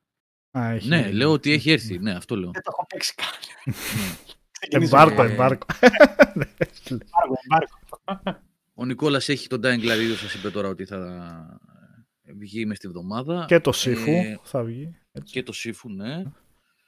Τι άλλο. Ε, καλά, περιμένουμε το Elden Ring. Ο κύριος εκεί κάτω πετάει φελούς στα βαρέλια και περιμένει. Έτσι. ε, Όλοι ναι, μαζί. ότι... Α, Μα αυτό που μας είπε ο Οδυσσέας από τη κουβέντα που κάναμε την Παρασκευή, chat και σχολιαστές και πάνελ ήμασταν το σαλάκι, ξέρεις, έτσι. βζζ, ναι. αυτό. Θα γίνει χαμός. Θα γίνει χαμός, ένα αυτό έχω να πω. Ε, είπα κατάβρα που λες για τη Δευτέρα. Όχι, Ναι, πες. κάτσα- Να πες, να πεις, να τα πεις όλα. Πες. τα. μεγάλο προδότη, προδότη. Κάτσε να σε αγόρασα κλείσω. Κονσόλα. Ε, αγόρασα ολόκληρη κονσόλα, λέω να παίξω με το φίλο μου τον Νικόλα να παίξω co-op Elden Ring και μου λέει το πήρα, λέει, στο, στο Xbox το πήρα. Ε, και λέει, Τι, εσύ ο- δεν ο έχεις Σάββας- Xbox; και ο- και ο Σάββας έγινε στο Xbox το παίξα, να παίξουμε κανένα co-op. Και ο Οδυσσέας, εντάξει, ο άνθρωπος είναι το reviewer, είναι αυτό, με αυτή την τέτοια του. Τέτοια, τέτοια νηφιτσιά και τέτοια προδοσία δεν θα την ξεχάσω εύκολα, αν ξέρεις. Σπάνια Πάμε στην εγώ φέρνει με- κάποιος. Θα, α, θα βρω κάποιο από τα παιδιά από τη friend list, ρε, να, να δεις πώς και με κάνανε να, πούμε, να παίζουμε μαζί co-op. Ους, Θα μας κάνει invade. δεν, Μας κάνει invade, έτσι. Θα βρει το σύστημα. με δύο χειριστές θα αρμάω και μου- με jump attack και R2 πατημένο θα σου κόψω το κεφάλι. Στην... θα το θα σπάσω την κεφάλαιο. Με άλλο δύο. Ραντ τέλος. Ε, Ήβρα κατάβρα την άλλη Δευτέρα δεν Αποκλείεται θα έχει να είναι- αφιέρωμα στο Elden Ring γιατί όποτε και να πάρουν ποδι- κωδικό δεν νομίζω να παίζει να, μην, να, να έχει embargo που θα λύγει πριν τη Δευτέρα. Δεν παίζει, παιδιά, να, υπά... Ναι. να βγει review για το. Όχι, δεν παίζει. Κακώς το λέω αυτό. Ε, γιατί ποτέ δεν ξέρουμε. Δεν έχουμε ακόμα κωδικό, οπότε δεν μπορούμε να πούμε. Ωστόσο, το πιο πιθανό είναι να έχουμε κωδικό τέλη της εβδομάδας για να βγει review καμιά Τετάρτη Πέμπτη, κάπου εκεί. Έτσι το βλέπω. Δηλαδή να το πάρουμε με, στα μισά αυτής της εβδομάδας προς τα τέλη, Τετάρτη, Πέμπτη, ξέρω εγώ. Χοντρικά σας λέω τώρα. Τώρα η- αυτό είναι υπόθεση, παιδιά, έτσι. Δεν Αλλά- έχουμε τίποτα. τίποτα Πολύ σίγουρο. αισιόδοξο Οδυσσέα- είναι και στην Bandai Namco. Ναι, Οδυσσέα δεν είναι. Για να μην σου δημιουργήσω προσδοκίες. δεν ξέρω Καμία τίποτα. προσδοκία. Αλήθεια δεν Αυτοί, ξέρω. αυτοί μη δημιουργούν λάθος προσδοκίες. ναι. Εκτίμηση, εκτίμηση κάνω ότι ε, μάλλον θα πρέπει να το έχουμε εκεί προς τα μισά τέλη της εβδομάδας της τρέχουσας για να βγει το review την, στα τέλη της επόμενης. Yeah, sure. Για, για να βγει το review. Το review θα, βγει γίνει όταν, progress. το, Αν όταν, ναι, να βγει κάτι. όταν παίξει ο Οδυσσέας και έχει γράψει. Θέλω να πω πότε θα λήγουν τα εμπάργο. Τώρα αν το προλάβει έχει καλώς. Εντάξει, αυτό θα το δούμε. Γιατί πρέπει να, πρέπει να, είναι, και- να έχει λίγο χρόνο να δουλέψει, να το παίξει, να τελειώσει το παιχνίδι και ύστερα να ανεβάσουμε κείμενο, έτσι. Όχι να βγει τη μέρα. Δηλαδή, ο Χρήστος, ας πούμε, που ανεβάσαμε σήμερα το κείμενο για το Forbidden West, το έχει 15 μέρες το παιχνίδι, παιδιά. 15 μέρες το είχε. Τελείωσε, έπαιξε 50 ώρες, τελείωσε, έγραψε. Έτσι πρέπει να γίνεται. Να το παίρνεις νωρίς το παιχνίδι να μπορείς να δουλέψεις. Ε, θα δούμε τώρα. Θα δούμε. Το πλεονέκτημα που έχει ο Οδυσσέας είναι ότι έχει ήδη ε, σημαντική ε, εμπειρία με το παιχνίδι. Έχει παίξει πολύ στα preview builds. Τώρα, Οπότε θα το πας Mm. τρέχοντας στην αρχή στην πρώτη Σίγουρα θα περιοχή. το πάω τρέχοντας. θα παίξω μόνο το story. Θα τα αποφύγω τα γύρω-γύρω. Καρφί στη γραμμή εκεί πέρα. ναι.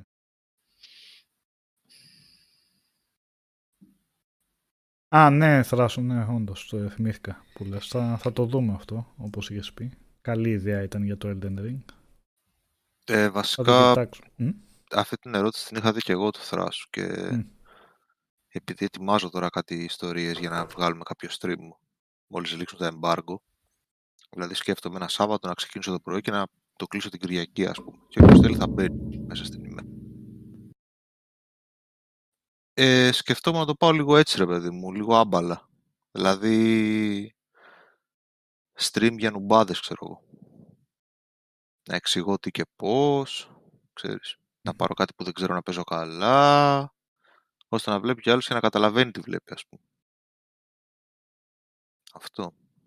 Δηλαδή να περιμένετε κάποιο Σάββατο αφιερωμένο για το παιχνίδι, όλη μέρα stream δηλαδή. Ερχόντως Μμμ. καλών των πραγμάτων.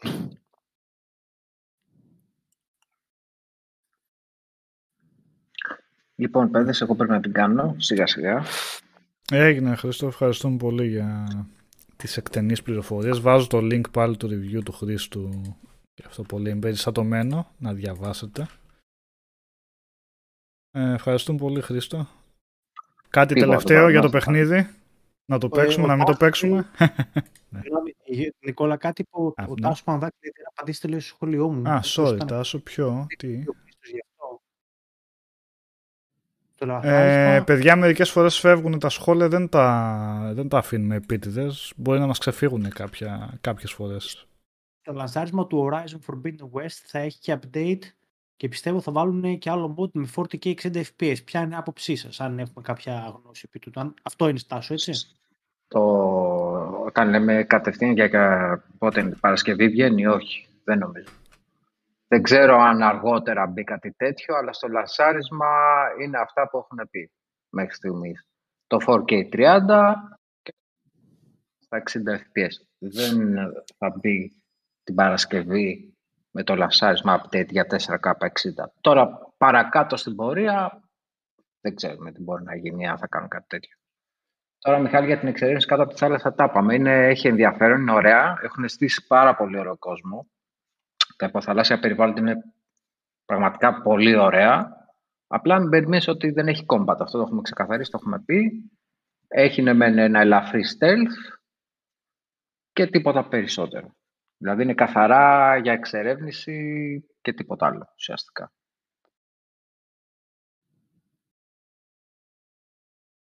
Ωραία. Ε, ευχαριστούμε πολύ, Χριστό. Ε, Τίποτα, παιδιά. Καλή συνέχεια. Καλό βράδυ σε όλους. Γεια σου Χριστό, ευχαριστούμε Καλά, πολύ ρε, για το Χριστό. κείμενο και για τις πληροφορίες. Ευχαριστούμε πολύ, Χριστό. Γεια σας. καλό βράδυ. Τσάου. Ε, θέλει να περάσουμε στα της, του Nintendo Direct, μήπως; Πού είναι ο Κώστας; Έλα Κώστα. Να τους ο Κώστας. Είμαι εγώ. Είσαι ο Nintendo guy μας. Εγώ δεν τον κάνει σας. Τα Εσύ έχω και ο μαζεμένα κόστρα άμα θες, λέω και άμα θες Εντάξει, τα είχαμε- σχολιάζεις κάτι. Για να πω και σε όσους, ναι υπάρχει το άρθρο βέβαια στη σελίδα που Α, έχω έγραψες. συγκεκριμένα. Α, Αλλά ναι, να αναφέρουμε λίγο αυτά που ουσιαστικά το πρόγραμμα το επόμενο εξαμήνου έβγαλε η Ε, Nintendo. σε- Επί της ουσίας, ναι, επί της ουσίας μιλάμε για το πρόγραμμα του εξαμήνου, αλλά ε, φτάνει. Δηλαδή με κάποιους τίτλους, ας πούμε, κάποιες ανακοινώσεις που φτάνουν μέχρι και το Σεπτέμβρη, ναι. Με αποκορύφωμα βέβαια το Xenoblade Chronicles 3. Εντάξει, έχετε, όσοι έχετε παρακολουθήσει την δεσογραφία της εβδομάδας και κάποια σχόλια στο, ε, στα σχετικά άρθρα, εντάξει, έχετε καταλάβει την αγάπη μου για τη σειρά, παρά, τα, παρά το σχετικά αδύναμο σε, κάποια πράγμα, σε κάποιους τομείς δύο. Ε, Ποια σειρά. και, ε, το Xenoblade, ρε, εσύ, Xenoblade Chronicles. Μμμ. Ναι, δεν Το το ξέχα- άκουσα, sorry. Το ξέχασες εσύ. Σε έχεις- Όχι, δεν το, έχω, δεν το ξέχασα καθόλου, εντάξει. Αν είναι σαν το ένα, πολύ ευχαρίστως. Αν είναι σαν το δύο, δεν θα πάρω. Μμ. Αυτό. Εντάξει. Ε, Ε, εντάξει, λοιπόν, ότι έχουμε πολλές κυκλοφορίες από... ε, τα επειδή τα έχω Παγιά μαζεμένα, παιχνίδια, θες να τα έτσι. πω εδώ πέρα, Κώστα. Ε, για, ναι, για κάποιους ναι, τίτλους, το ρε παιδί μου. Advance Warriors 1 και 2 Reboot Camp, 8 Απριλίου Ωραία. βγαίνει αυτό. Το Chrono Cross, ε, το sequel ουσιαστικά του Chrono Trigger που βγαίνει πρώτη Chrono φορά στην Trigger. Ευρώπη, 7 Απριλίου. Ε, αυτό το Ε, παλιό βέβαια είναι, δεν είναι remake αυτό αν κατάλαβα. Είναι το παλιό, είναι Ναι. το παλιό. Στην ουσία είναι το ίδιο παιχνίδι με κάποιες προσθήκες, με κάποιες Μμμ. προσθήκες για να, Ναι. ε, για να βελτιωθεί. Όχι, ε, τι είπα τώρα. Ναι, με κάποιες προσθήκες που απλά βελτιώνουν την εμπειρία του παίκτη αυτό. Δηλαδή, να Δεν μην έχει άλλα γραφικά όμως αυτό, δεν είναι... Όχι, όχι, όχι. Δεν είναι, δεν είναι remake, δεν είναι καν remaster. Είναι μια Ναι. επανακυκλοφορία με κάποιες προσθήκες. Όπως έχουμε δει κλασικούς τίτλους της Square Enix. Ναι. Ε, στο Switch, αλλά και στους υπολογιστές και σε άλλες κονσόλες. Βάζουν ναι. καινούργια μουσική για κάποιο λόγο. Καινούριο Ναι, soundtrack. γιατί. Ναι, καινούριο Γιατί; soundtrack και το... Α, Το παλιό ήταν καλό, το νέο δεν ξέρω. Πώς και... Και προσθέτει παλιό και δεν- ένα αυτό. κομμάτι. Δεν το θυμάμαι ρε Οδυσσέα το πάνε το soundtrack, για να είμαι ειλικρινής. Δεν το θυμάμαι, οπότε δεν ξέρω. Δεν είμαι σίγουρος Ναι. τι ανάγκες μπορούμε να περιμένουμε. Το θυμάσαι το soundtrack του, του πρώτου; Ναι, με, πώς δεν θυμάμαι. Και βάζουν και το Radical Dreamers, Βάζουν ένα το κομμάτι Radical- ιστορίας που είχε βγει μόνο η Ιαπωνία τότε. Ήταν Εγώ το θυμάμαι το παιχνίδι σαν πιτσιρικάς, έτσι, δηλαδή ήταν από τα πιο δύσκολα ε, RPG που είχα παίξει στο PlayStation 1. Γιατί ήταν Μμμ. τελείως διαφορετικής φιλοσοφίας με ό,τι ήξερα μέχρι τότε. Δηλαδή δεν έμοιαζε με Final Fantasy, ας πούμε, ή τα παρεφέρει του Final Fantasy. Είχε ένα περίεργο σύστημα μάχης και ένα περίεργο σύστημα leveling. Και πολλούς χαρακτήρες που λίγο μπερδευόταν το πράγμα, αλλά για μένα, αν κάποιος παίζει αυτά τα παιχνίδια και δεν το έχει δει το συγκεκριμένο, πάει και το παίρνει. Απλά πάει και το παίρνει. Δεν περιμένει κάτι. Από τα καλύτερα πράγματα που έχει βγάλει Square, είναι Squaresoft.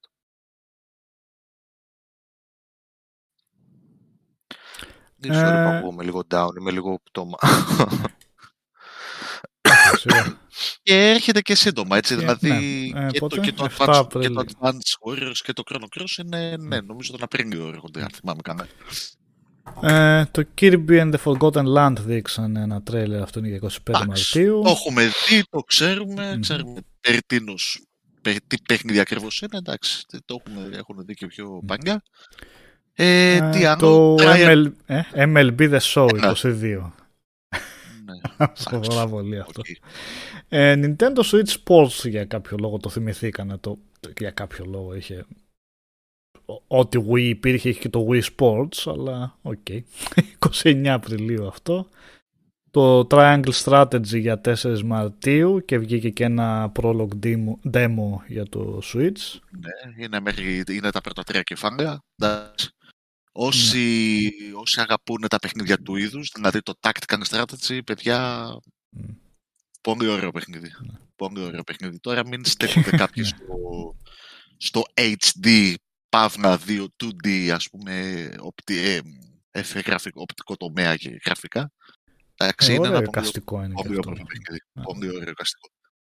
Το, για, και μιλώντας από στον για το- αντίποδα, ναι, Fire Emblem Warriors 3 Hopes, για κάποιο λόγο αυτό βγαίνει ως μουσου 24 Ιουνίου. Δεν ξέρω τι φάση στα διάφορα franchise στη Nintendo και τα γυρνάνε σε μουσου.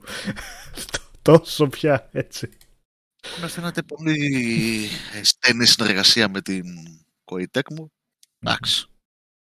Ε, ε, το, ε, το, το, πρω- το πιο πρόσφατο ε, Legend of Zelda, ε, το, πιο, το πιο πρόσφατο ε, Hyrule Warriors, όχι Legend of Zelda, Hyrule Warriors που ήταν και αυτό της μουσου φιλοσοφίας, ήταν ένα ωραίο παιχνίδι, ένα καλό παιχνίδι, άσχετα αν πατάει σε ένα είδο το οποίο είναι ψιλοσυχαμένο και ψιλοαδιάφορο, ε, ήταν ένα καλό παιχνίδι. Τώρα το Fire Emblem, OK. Ε, έχει βγει κι άλλος Fire Emblem Warriors τίτλος στο παρελθόν. Ήταν ένα κανούτσικο παιχνίδι. Πέρναγε ευχάριστα η ώρα, όχι όμως ότι είχε τίποτα Μμμ. μνημειώδες και αξιοπρόσεκτο να δώσει. Εντάξει. Α, Ναι. Θα δούμε. Ε, το No Man's Sky βγαίνει το καλοκαίρι κάποια στιγμή για Switch. Ε, Mario Strikers Battle League Football 10 Ιουνίου. Το Splatoon 3 ε, βγαίνει το καλοκαίρι. Front Mission 1 βγαίνει remake το καλοκαίρι. Remake Ε, λοιπόν από το ναι. Super Famicom, έτσι. Δηλαδή Ναι. αποκλειστικός ή αποκλειστικός. Χαίρε- Εγώ προσωπικά χάρηκα που βλέπω τίτλους που ήταν ε, Japan only να έρχονται με τον Μμ. ένα με τον άλλο τρόπο ε, στη Δύση. Και μιλώντας για το Front Mission First Remake, ε, θα, έρθει, θα, γίνει, θα έχουμε και sequel κάποια στιγμή στο Μμ. μέλλον. Το- Και θα έχουμε και το, έναν πολύ έναν τίτλο που προσωπικά περιμένω πάρα πολύ να δω, παιδιά, το Live and Live, έτσι. Live and Live. Όσοι Α, έχουν ναι, ναι, ναι. γνωστά αυτό το όνομα, όσοι το ξέρουν, όσοι έχουν ακούσει για μια ε, ένα περίεργο ε, Αυτό είναι μόνο η Ιαπωνικό Ιαπωνία, ε. RPG, Japan only, ναι, έρχεται και αυτό στη Δύση ε, καλοκαίρι. Δεν είχε βγει ποτέ Αμερική αυτό. Δεν είχε βγει ποτέ Όχι. Αμερική, όχι. Οκ. Ούτε Ευρώπη, όχι, όχι. όχι. Ε, μ' άρεσε πολύ Κώστα το, το εικαστικό που είχε ήταν γιατί είναι remake αυτό, δεν είναι τα γραφικά του Super Nintendo, αν και είναι ένα προς ένα από ό,τι κατάλαβα, αλλά θυμίζει πολύ το, σαν τεχνοτροπία το Octopath Traveler και το Ε, είναι, Triangle είναι, το, Strategy. είναι ο ίδιος, ο ίδιος καστικό, το ίδιο καστικό. Το Ίδιο, HD ναι. Και φαίνεται πολύ όμορφο και με αυτή τη western αισθητική που έχει, φαίνεται πολύ ενδιαφέρον. Για το Front Mission ήθελα να πω ότι αυτό το είχα παίξει στο Super Nintendo σε emulator που άλλο να το βρω. Α. Και ήταν πολύ καλό tactical. Κο, κολούσε κανονικά και νομίζω ακόμα παίζεται αν κάποιος το βάλει έτσι. Είναι με mechs ε, μέσα στο παιχνίδι και έχει, έχει πολύ βάθος και υψηλή πρόκληση. Ήταν πολύ καλό, πολύ ενδιαφέρον που το βγάζουν remake. Ε, το κλόνοα μετά θα βγάλουν το, ε, και τα δύο κλόνοα στις 8 Ιουλίου. Ένα Αυτό πακέτο. το ίδιο παιχνίδι βέβαια, όχι δεν είναι remake.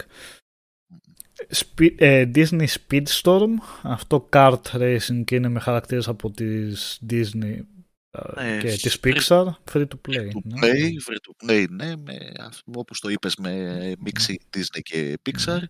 Το Ε, Cuphead, με, ναι.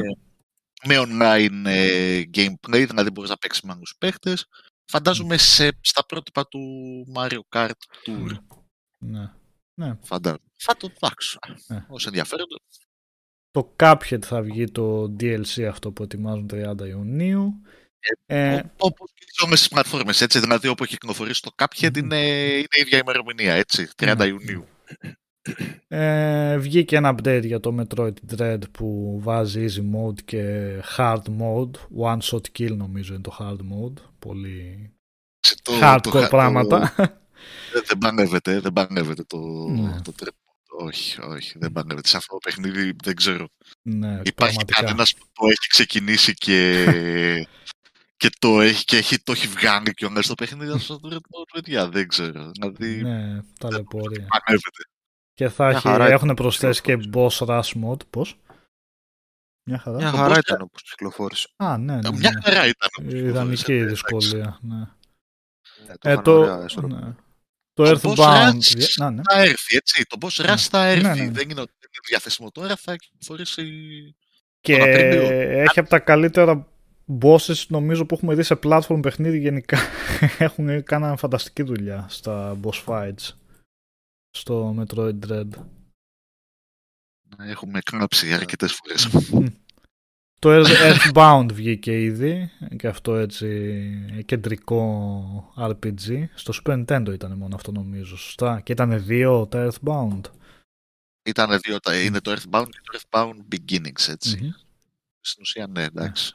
Το... Ναι, όσοι έχουν online, όσοι έχουν online έχουν κατα- απευθείας πρόσβαση στα, σε αυτά τα δύο παιχνίδια. Ε, διάφορα παλιά παιχνίδια τώρα που θα βγουν στο Switch όπως το Portal και τα δύο Portal νομίζω είναι μέσα ε, το Assassin's Creed The Ezio Collection Star Wars Force Unleashed και Εν τω μεταξύ, το Star Wars, το Star Wars The Force Unleashed δεν είναι, παιδιά, η έκδοση ε, που είχε κυκλοφορήσει για PS3, Xbox 360 και, και PC. Είναι η έκδοση του Wii ή του Wii U, όχι.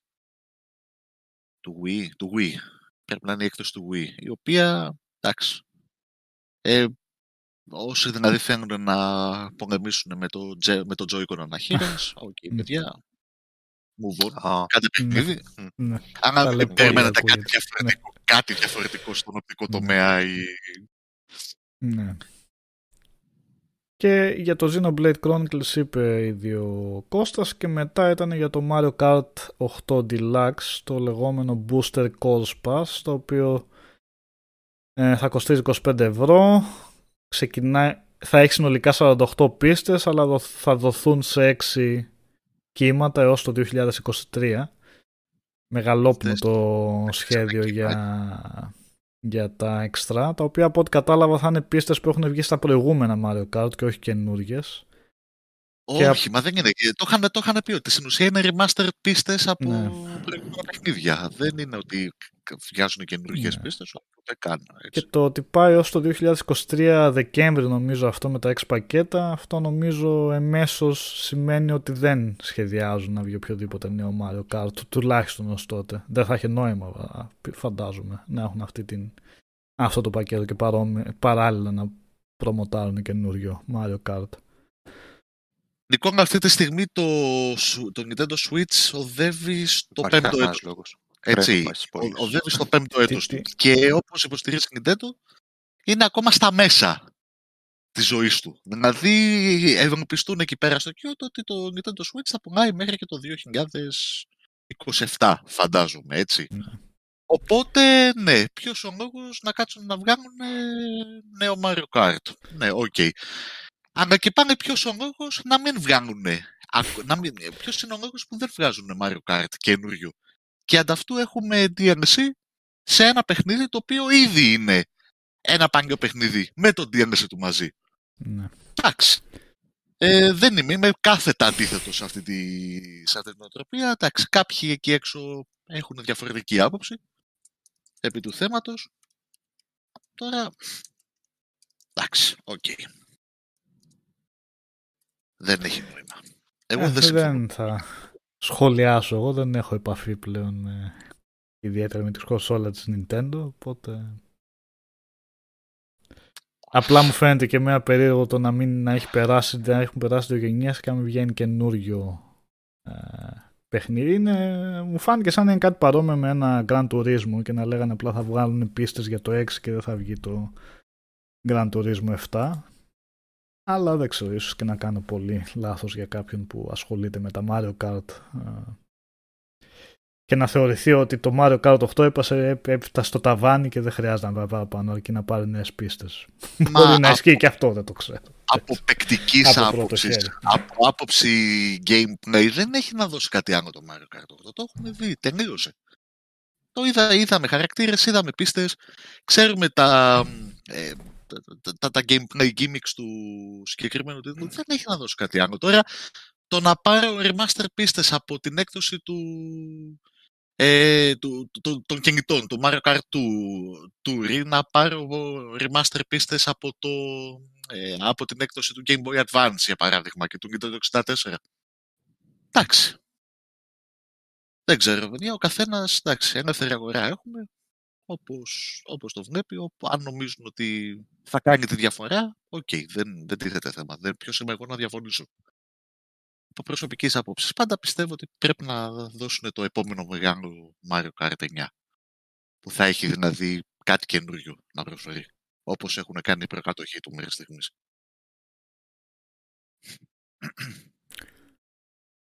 Ε, αυτά από το Nintendo Direct.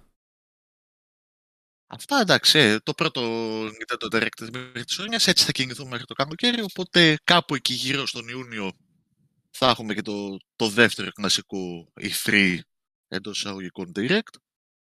Όπου θα σκάσουν οι επόμενοι μη τίτλοι μέχρι και το τέλος του χρόνου. Εάν ελπίζουμε και στο sequel του. να έχουμε δηλαδή ημερομηνία κυκλοφορίας για το sequel του ε, Legend of Zelda, Breath of the Wild και σε όσους επόμενους τίτλους έχουν να μας, να μας δώσουν. Ε, αναφορικά με το Switch, έχω ζητήσει και για review το, το Triangle Strategy που βγαίνει τον άλλο μήνα. Αυτά τα περίεργα, τα πολύ hardcore ε, JRPG που φτιάχνει αυτή η ομάδα της Square. Το Αυτά τα πράγμα ηλίθια το, ονόματα το που έπαιξε βρίσκουν. Οδυσσέα. Το πράγμα το έπαιξε στο τέτοιο. Το Το κεφάλαιο. έπαιξα και έχω, θα πω για αυτό, ναι. Που τα ονομάζει Bravely Default, ε, Octopath Traveler και Triangle Strategy. Δηλαδή δε- τ- τόσο άχρηστη είναι να βρω ένα όνομα της φρακοπής, ας πούμε. Αλλά anyway, το point είναι στο τι παιχνίδια δίνουν, τα οποία είναι αρκετά hardcore εμπειρίες για το, το Bravely, ας πούμε, για κάποιον που θέλει το, το grind, το JRPG του, το Final Fantasy με τα jabs, PS1 εποχή, το Octopath αντίστοιχα 16-bit και με το Triangle τώρα κάνουν tactical παιχνίδι, σαν αυτό που είπε προηγουμένως ο Νικόλας, τύπου front mission ας πούμε, αλλά μεσαιωνικού χαρακτήρα, με μπόλικο story, δολοπλοκία, ιστορία, κακό, Μμμ. Game of Thrones και τέτοια. Και είμαι πάρα πολύ φαν του συγκεκριμένου, δηλαδή και με Final Fantasy Tactics και με Tactics Orc και όλα αυτά τα τέτοια Fire Emblem ας πούμε.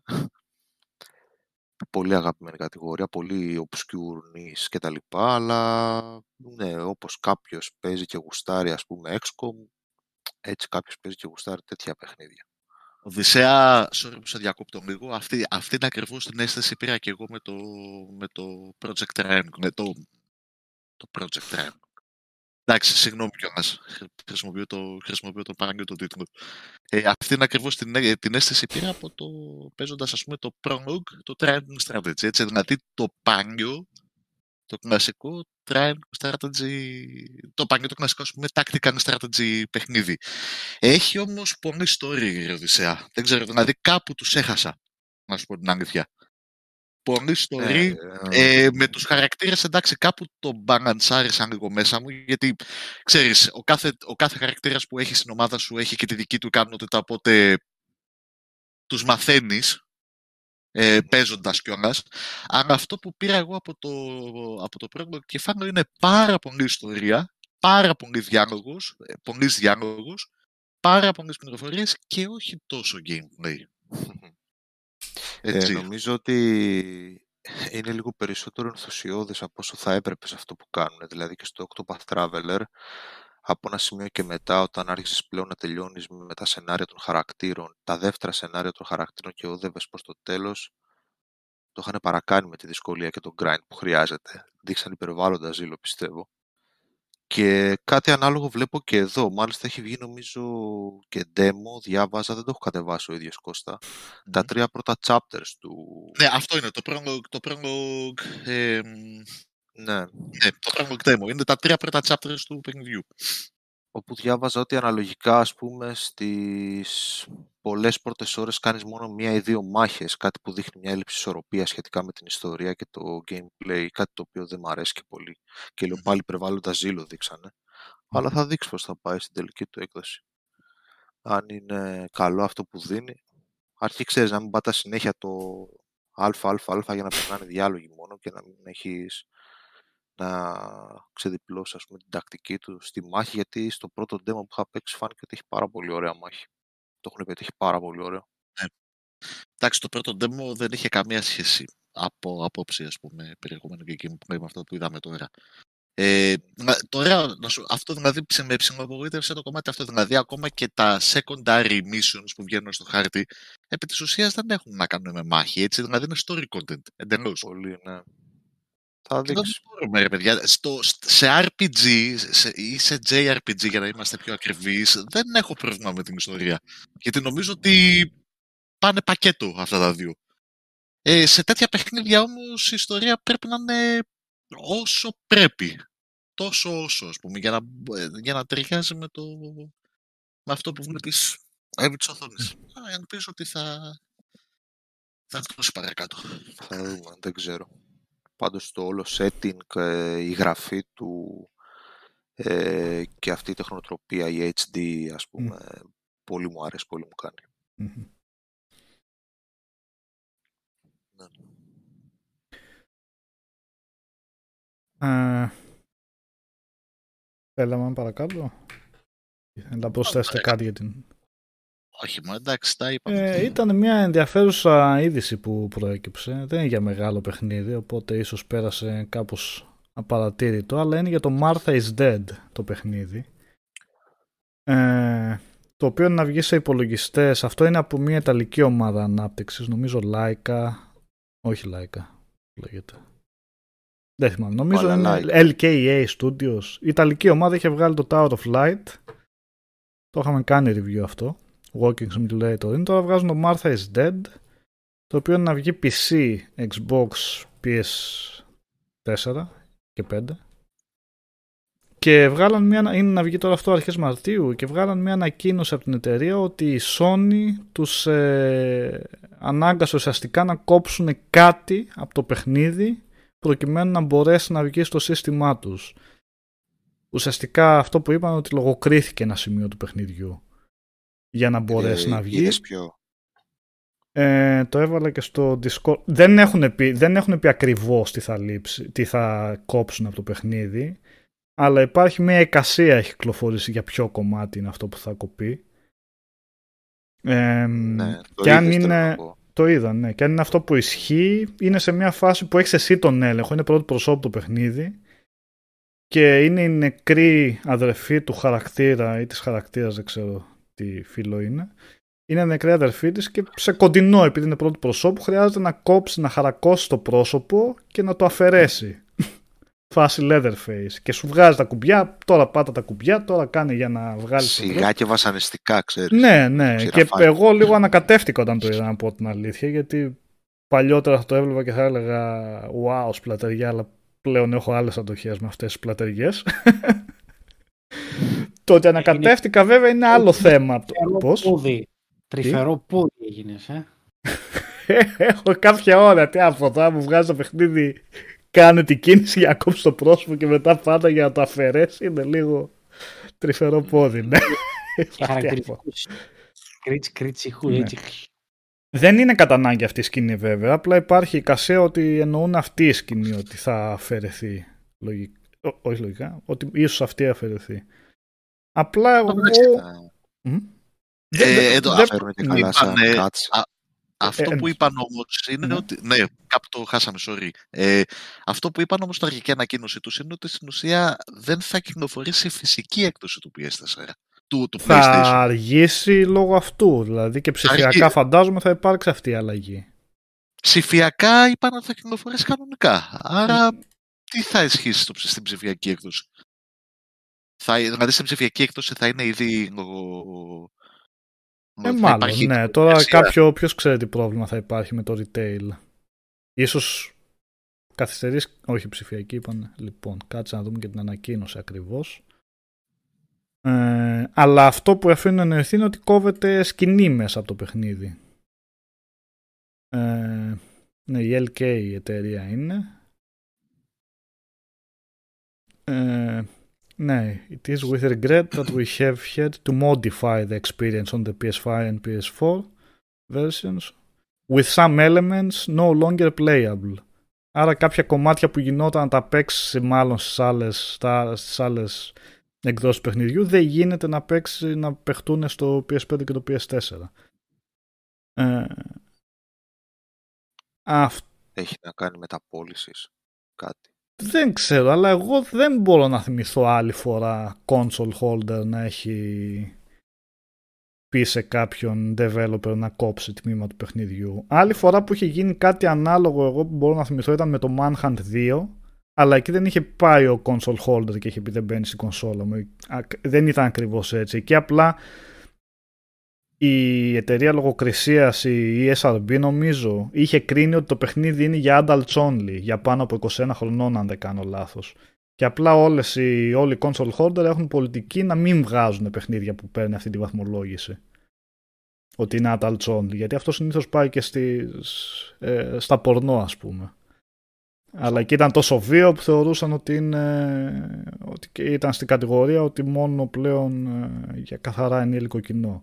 Άρα εκεί δεν ήταν ακριβώς απόφαση των console holders όσο το ότι η εταιρεία λογοκρισίας έκρινε ότι, δεν, ότι είναι αυτό που είναι εν πάση περιπτώσει. Περίπτωση ίσως που θυμάμαι άλλη παλιά παλιά ήταν με την Nintendo με το Mortal Kombat ξέρω εγώ που είχε αφαιρέσει τα αίματα στο Super Nintendo και μάλλον υπήρχαν και άλλα παραδείγματα από εκείνη την εποχή. Ου, καλά. Ε, αλλά Τότε δεν ξέρω, παράτανε. ναι. Εγώ όπως είπαμε ανακάτεψα αυτή η σκηνή, δεν μπορώ να πω ότι μ' άρεσε, αλλά αυτό είναι άλλο θέμα από το αν συμφωνεί ή διαφωνεί κάποιος με το να κόβεται έτσι υλικό. Δεν ξέρω, δεν, δεν μπορώ να πω ακριβώς την, την άποψή μου, εντάξει τι να πω. Μπορεί και η Sony όντως να τη δικαιολογήσει ο καθένας ότι ναι δεν θέλετε τόση, τόση πια έντονη σπλατεριά στο, στο παιχνίδι, στη κονσόλα της, δεν ξέρω. Δεν είμαι σίγουρος πώς, το, πώς μπορώ να το Δεν βρω. νομίζω ότι είναι θέμα απλά αισθητική. Δηλαδή κάτι πρέπει να παίζει με την πολιτική από πίσω. Δεν ξέρω δεν- πώς θα το δικαιολογήσει αλλιώς. Αν ήταν ακοπή δεν θα κοβόταν παντού ας πούμε. Άρα αυτό, ότι η Sony έχει συγκεκριμένο όρο που Άλλο, δεν το ξέρω έχουν εγώ. άλλοι. Ε.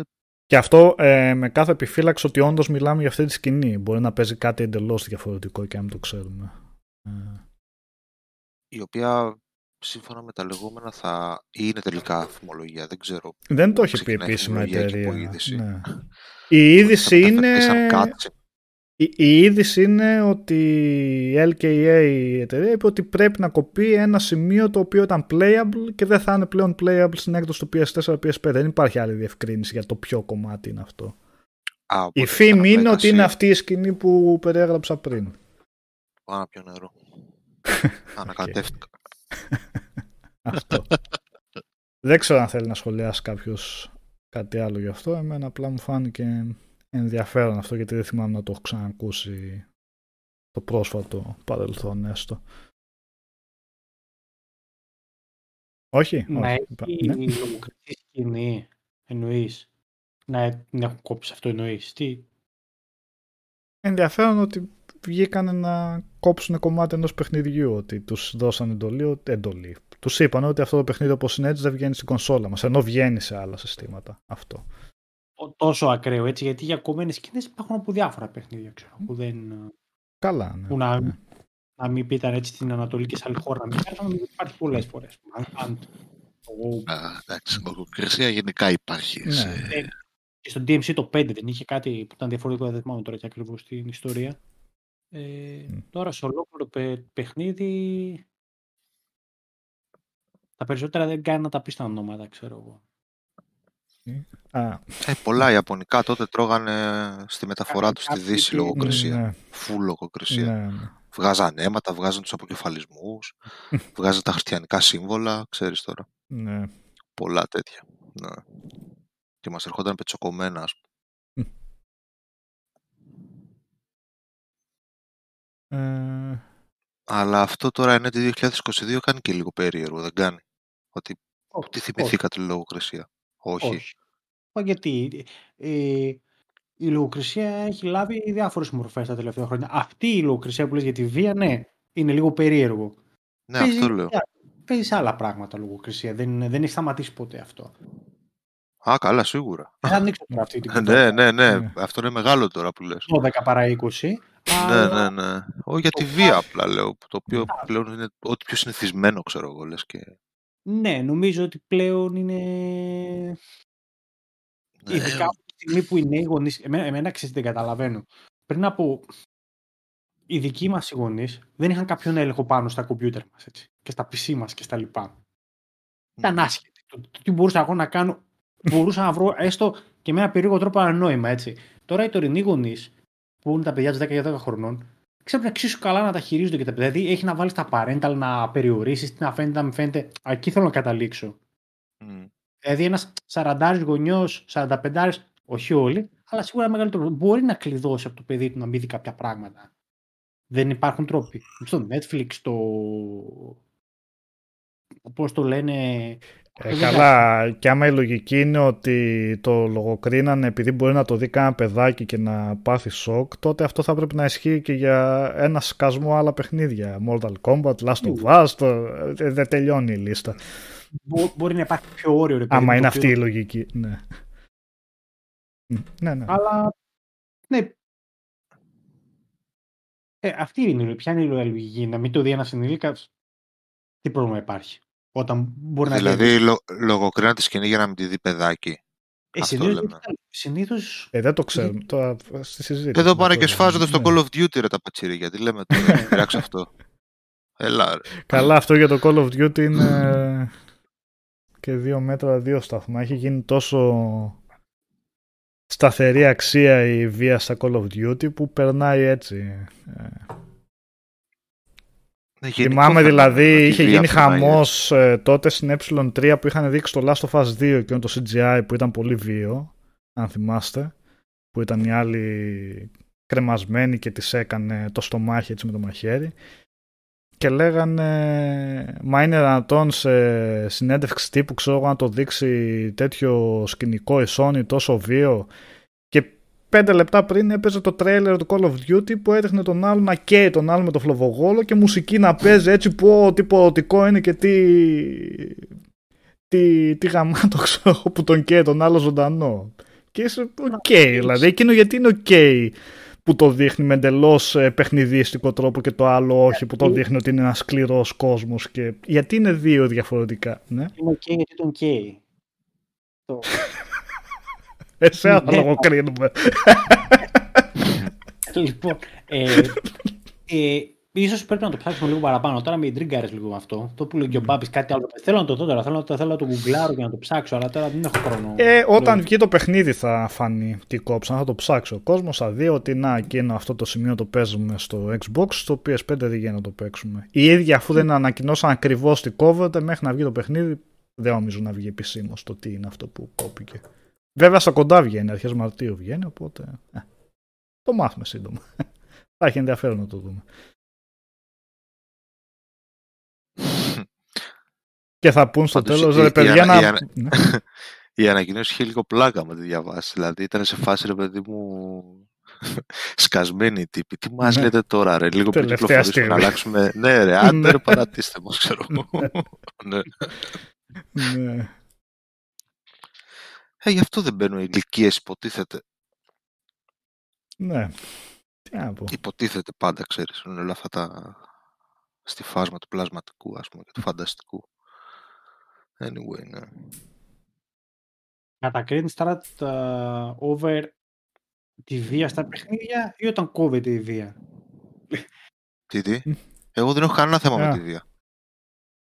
Ε, εντάξει, εγώ έχω ένα θέμα τα παιδιά μιας ηλικίας να μην εκτίθενται σε πολύ βία. Εγώ δεν έχω θέμα. Ο Πιτσιρικάς είναι άλλο θέμα. Ναι, ναι, Ναι. εννοείται. ναι. άλλο τον άλλο το άλλο. Το καταλαβαίνω. Έτσι, αλλιώς θα το διαχειριστείς εσύ. Ε, αλλιώς ναι, θα ρε, το- εσύ, εντάξει, είπαμε. Δεν είμαστε τόσο κάφροι. Τι θα δείξω, είναι- το 7χρονο, 8χρονο να ξεκυλιάζονται και αυτά, να έχει φιάλτες για 5 χρόνια. Mm, δεν χρειάζεται. Εντάξει, είπαμε, ναι, ποιος ο λόγος. Τι δεν, πραγματικά. Άλλο τώρα εμείς τώρα θα αρχίσουμε να πούμε, ναι, αλλά εμείς τη βλέπαμε εκείνη την εποχή και αυτά και τι Mortal Kombat και δεν ξέρω εγώ τι, εντάξει. Αυτό Από δεν το ένα κάνεις σημείο- σωστό. Να, ναι. Και μετά ήρθε και σε εμά το PG, ρε παιδί μου, με έναν έμεσο Μμ. τρόπο και κάπου εκεί στις αρχές δεκαετίας του 90, αλλά μέχρι τότε ήταν εντελώ χήμα τα πράγματα. Αλλά σε κάποια φάση πήκε και το. Όχι ότι είχαμε ποτέ πρόβλημα να έχουμε πρόσβαση σε ναι. PG-13, ξέρω εγώ, ή PG-7 πράγματα. Στα βίντεο κλαμπ ήταν λίγο, δεν ήταν και εύκολο να νοικιάσει πιτσιρικάς. Στην αρχή Εξαρτάται, όχι πάντα. Εξαρτάται την περίπτωση, ξέρω εγώ. Εντάξει, αν πήγαινες 7 χρονών, 10 χρονών και αράγε τσόντες να δεν θα στι έδινε. θα σου λέγε άντα από εδώ. Σοβαρέψου. Βασικά θα ντερπόσουν να πας. Ε, κα- ναι, είναι και αυτό. Ναι. Αλλά τώρα να νοικιάσεις, να πας 10 χρονών και να νοικιάσεις τρίλερ και να σου πει «Ε, αυτό είναι για άνω 18, μπορεί και να έχει γίνει, δεν ξέρω. Urban Legend, έτσι. Τρελείται, ξέρω. δεν ξέρω. Υπάρχει Να αυτός είναι ο θρύλος του βίντεο κλαμπ που δεν άφηνε Ναι, ή να δουν ακόμα Παρασκευή και 13. και τα τσιγάρα, ξέρω εγώ, κανονικά δεν πουλάς τσιγάρα ξέρω εγώ, σε κάτω 18 ετών. Ή αλκοόλ, δεν να πουλάς. Δεν επιτρέπεται. Ή σκράτ. Ξέρεις, τα ξυστά, ρε παιδί μου. Τώρα Ναι. δεν το κατά πόσο. Σου λέει, αλλά το θέλει ο πατέρας μου. ξέρω. Για πηδάς, πήγαινες και έπαιρνες, Ναι. ξέρω εγώ, εσύ πακέτο εφημερίδα τσιγάρα. Και ξέρεις, τα τσι- ήσουν 8 χρονών. Ε, για τον πατέρα μου τα τσιγάρα και εφημερίδα μαζί. Ξέρω εγώ τι να σου πω.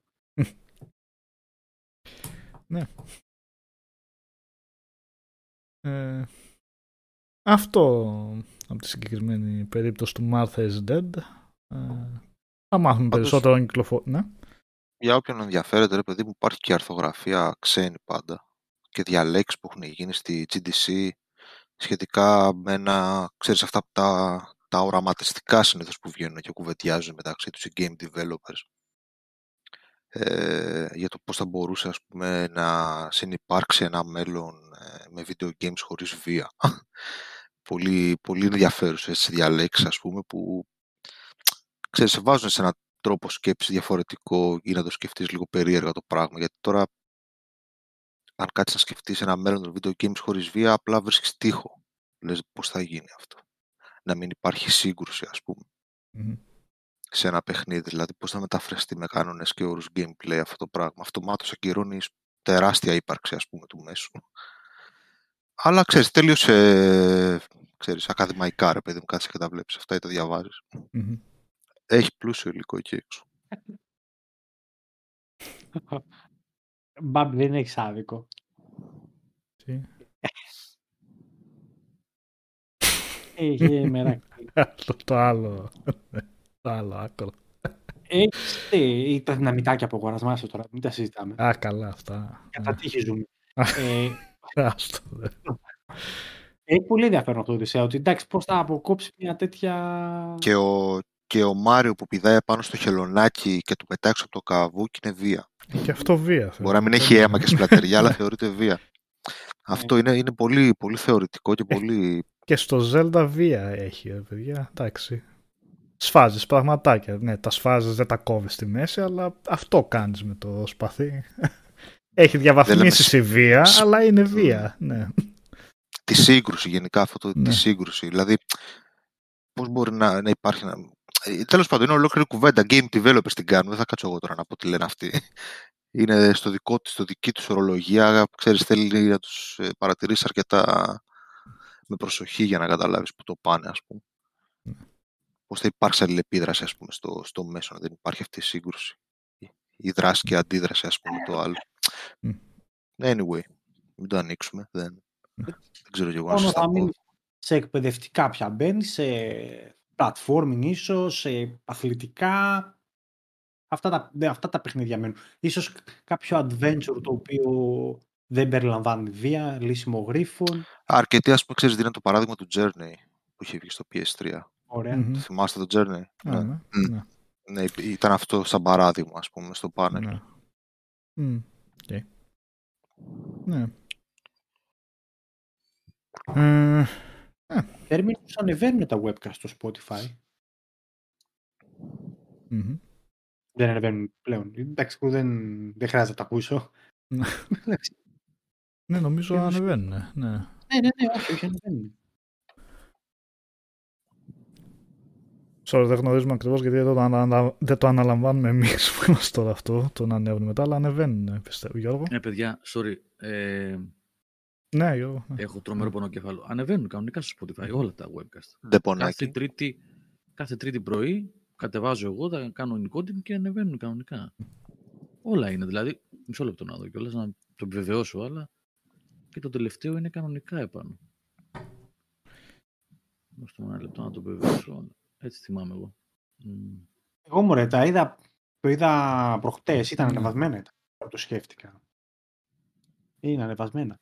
Ε, Lost Ark τι λέει ρε Νικόλα, που είδα, έχει κάνει ένα Μ' αρέσει, live. ναι, έκανε ένα stream. Ε, έχει πωλήσει ουρά που λέει ο Eternal. Έχει... Χθες το βράδυ, ας πούμε, είχε 5.000. Αλλά οκ, έβαλα ένα επεισόδιο Book of Boba Fett. Δεν τέλειωσε ολόκληρο το επεισόδιο, είχε έρθει η σειρά μου. Δηλαδή, άντε, κάνα μισάωρο να πήρε. Ε, όχι και το Ωραίος. καλή, ότι καλύτερο να περιμένεις μισή ώρα να φορτώσει το παιχνίδι ουσιαστικά, αλλά. Ναι, οκ, είναι δεν όλα και- τα, ναι. είναι το, τα Μμ. webcast είναι κανονικά στο Spotify, παιδιά, όλα. Ναι. Έτσι έβλεπα και εγώ το Office όταν περίμενα για το Final Fantasy Ναι. στο Launch Day. ναι, θυμάσαι. Έτσι, ναι. Ε. Αλλά παλεύεται θέλω να πω. Οκ, θα κάνεις κάτι άλλο. Θα βάλεις μια μπουγάδα, ξέρω εγώ. θα περάσει το μισάωρο, θα βρεις. Ναι. Ε, μ' αρέσει πολύ. Περίμενα ότι θα το βάλω και θα το βαρεθώ ως MMO που είναι. Ε, γιατί δεν το έχω με τα MMO τελικά. Αλλά ως ένα πεντάωρο, εξάωρο μπορεί και πάνω πάνω να το έχω παίξει. Είναι διαμπλοειδές, είναι real time εντελώς το σύστημα μάχης. Παίζει μεν με cooldown σε διάφορα skills, αλλά το νιώθεις σαν να παίζεις Diablo, όχι αυτό το πιο στατικό που βλέπω συνήθως σε MMO. Ε, ίσως μου κάθεται και πιο καλά αυτή η asymmetric οπτική γωνία σε σχέση με τα third person. Ε, νομίζω στα third person για κάποιο λόγο σου βγάζουν πο- πιο πολύ το MMO στοιχείο, ενώ σε αυτό μου θυμίζει απλά Diablo και το χαίρομαι, έχει πολύ εφετζίδικα skills ε, ε, και ποικιλία σε αυτά και σε εχθρούς από ό,τι έχω δει και boss κλπ. Τα quests δεν σε πρίζουν πολύ, δεν γεμίζει ο χάρτης, όσο και που το έχω φτάσει δηλαδή με, με θαυμαστικά και τελειώνει και αρκετά γρήγορα τα side quests. Ε, στα μεγαλύτερα dungeons, αν και στο live stream που πετύχαμε ένα που μπήκαμε πολύ γρήγορα και άμεσα τέσσερα άτομα έκανε γρήγορο matchmaking, είχε μια ωραία μάχη και με καλή έτσι πρόκληση ε, που πήγε ωραία εκεί πέρα με ό,τι συνεργασία καταφέραμε να κάνουμε. Ε, το πάει καλά γενικά, φαίνεται να είναι τεράστιος υλικό, είναι free to play.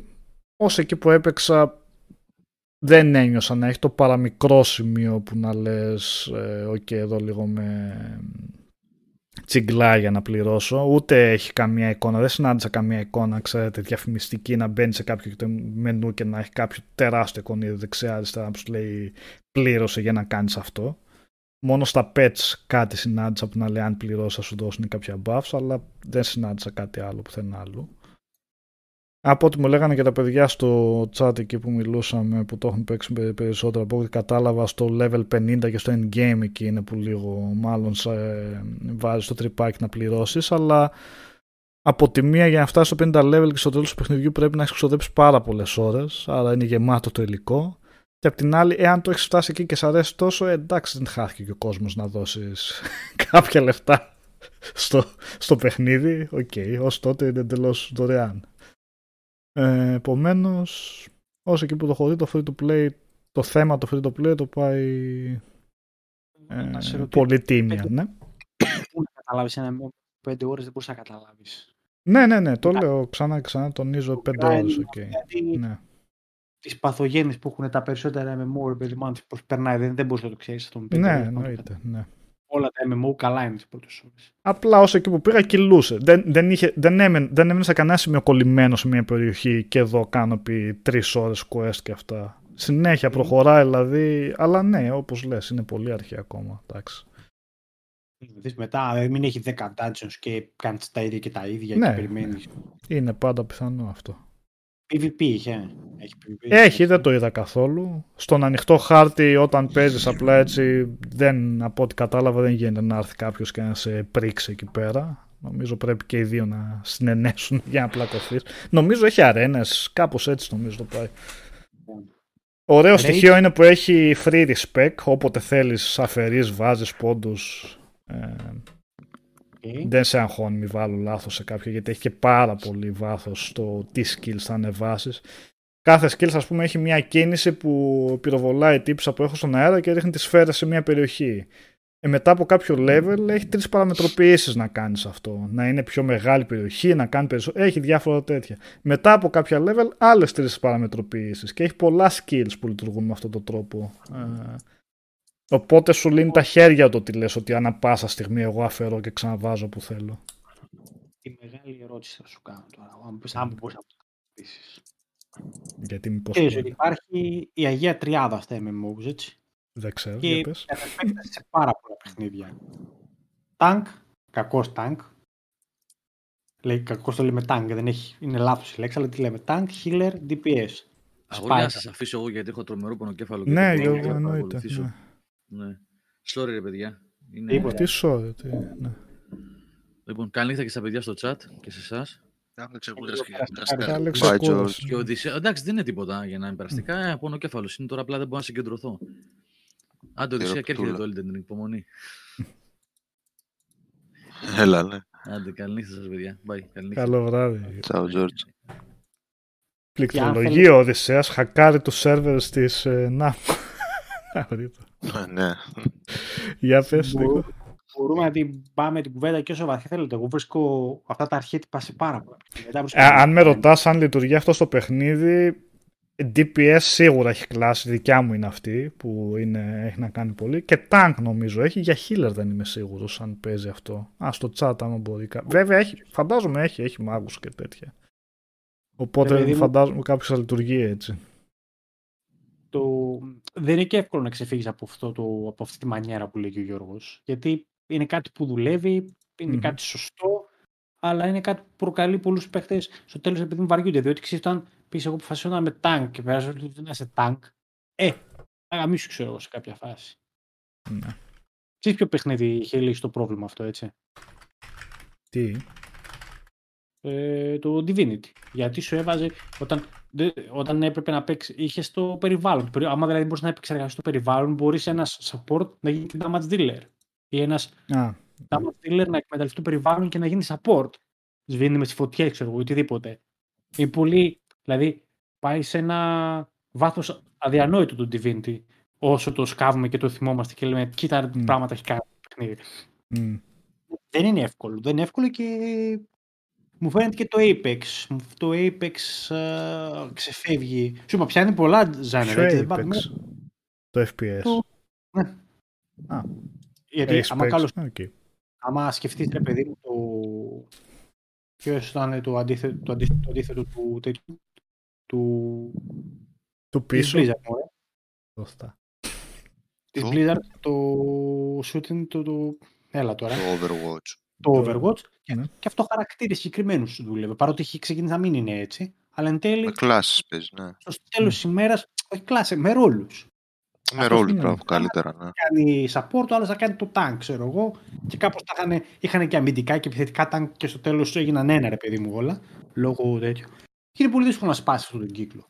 Και μου φαίνεται ότι το Apex και αυτό το έχει να έχει σπάσει αυτόν τον κύκλο. Χρησιμοποιώντας τα build, χρησιμοποιώντας το περιβάλλον, κα- έχουν τρόπους. Τώρα, εγώ σε ρωτάω για αυτό με 5 ώρες που πες. Πού να ξέρεις πώς φαίνεται, αλλά το έθεσα πιο πολύ σαν προβληματισμό και κουβέντα. Το, το, το Guild Wars ε, John, αυτή είναι η λογική του, ναι, αλλά και πάλι στο τέλος, στο Meta και στα μεγάλα dungeon, πάλι κάποιος έπρεπε να αναλάβει ρόλους, μου φαίνεται. Ό,τι Ε, και Γι' αυτό αν είχε χάλια dungeons. Ναι. Γιατί δεν δούλευε το Trinity. Ακριβώς. Ενώ, ενώ αυτό που λες ισχύει έξω όταν έπαιζες, όταν έπρεπε να πας στο, στο endgame, κάποιοι ήταν καλύτεροι από τους άλλου σε κάποια πράγματα. Και έπαιρνε το ρόλο σου. Κατάλαβες Eternal. Ο Bard είναι support, αλλά όντας που γράφεις εσύ, είναι μόνο support ή είναι και damage dealer ταυτόχρονα; Ή μπορεί να τανκάρει κιόλας; Βγάζει το φλάουτο, το κιθαρούλα τι έχει εκεί πέρα και παίζει τραγουδάκια. Είχα έναν στην ομάδα, δεν καταλάβαινα τι μου έκανε, αλλά οκ, καλός υπήρχε. Ωραίος ακούγεται. Υποτιμημένοι είναι οι βάρδοι. Ε; Πού είχε, που είχε ωραίο βάρδο. Στο, πα- στο Pillars... ε, Στο Pillars Pillars, of Eternity. ναι. Ναι, ναι, ναι, ναι, ναι, έπαιζε εκεί πέρα. Είναι- Έφτιαχνες τις νότες, ρε παιδί μου, και βγαίνουν ωραία Α. τα buff. Και αμαλάκι τον έκανες και λίγο τσαχπίνι. Rogue. Είχε δηλαδή. Μμμ. ε, τα Στο πάντα Final όλα. Fantasy το 14 να δεις πως ήταν ε, το job του Βάρδου. Ποιο ήταν, πώς το έλεγε. Ε, μα μάθαινες κανονικά όργανο εκεί πέρα. Α, Εντάξει, οκ. Άλλο Μαζευόντουσαν πράγμα. στην πόλη και κάνανε συναυλίες, ρε. Παίζανε Metallica Εντάξει, ναι. Scorpions και τέτοια, ξέρω. εγώ. δηλαδή, Θεοί, τρελαμένοι ερπάδε, ερπάδες, ας πούμε. Ναι. Αλλά... Φαντάζομαι παίζει όμως αυτό στο Lost Ark από την άποψη ότι η δικιά μου η κλάση Gunslinger ή όπως λέγεται τώρα, δεν θυμάμαι, με τα πυροβόλα όπλα που είναι, ε, πέφτει πολύ γρήγορα η ενέργεια αν πας σε κάποιο δύσκολο boss. Φαίνεται δηλαδή ότι δεν είναι για τέτοια φάση να μπει μπροστά και να... σε Εγώ class πανά. canon. Αυτό, ναι. Ναι, ναι. Αλλά ωραίο, ωραίο. Πολύ ωραίο μέχρι εκεί που το είδα. Ό,τι πρέπει για να με πάει ως το, ως το Elden Ring. Αυτό ξέχασα. Είχα στο μυαλό μου να ρωτήσω τον Χρήστο πριν. Γίνεται αν ξεκινήσει κάποιος το Horizon την Παρασκευή και να το έχει βγάλει ως την επόμενη Παρασκευή; Ή καλύτερα να μην το ξεκινήσουμε. Ε, 60 ώρες του ναι, σωστά. Δύσκολα. Ε, θα το ευχαριστηθεί τώρα ή θα το πάρεις με την ψυχή σου στο στόμα; Αυτό είναι. Οπότε μάλλον θα το αφήσω για αργότερα. Αλλά το ευχαριστιέσαι με 60 ώρες Οδυσσέα. Πάμε εκεί στην άλλη κουβέντα. Ούτε Ε, καν.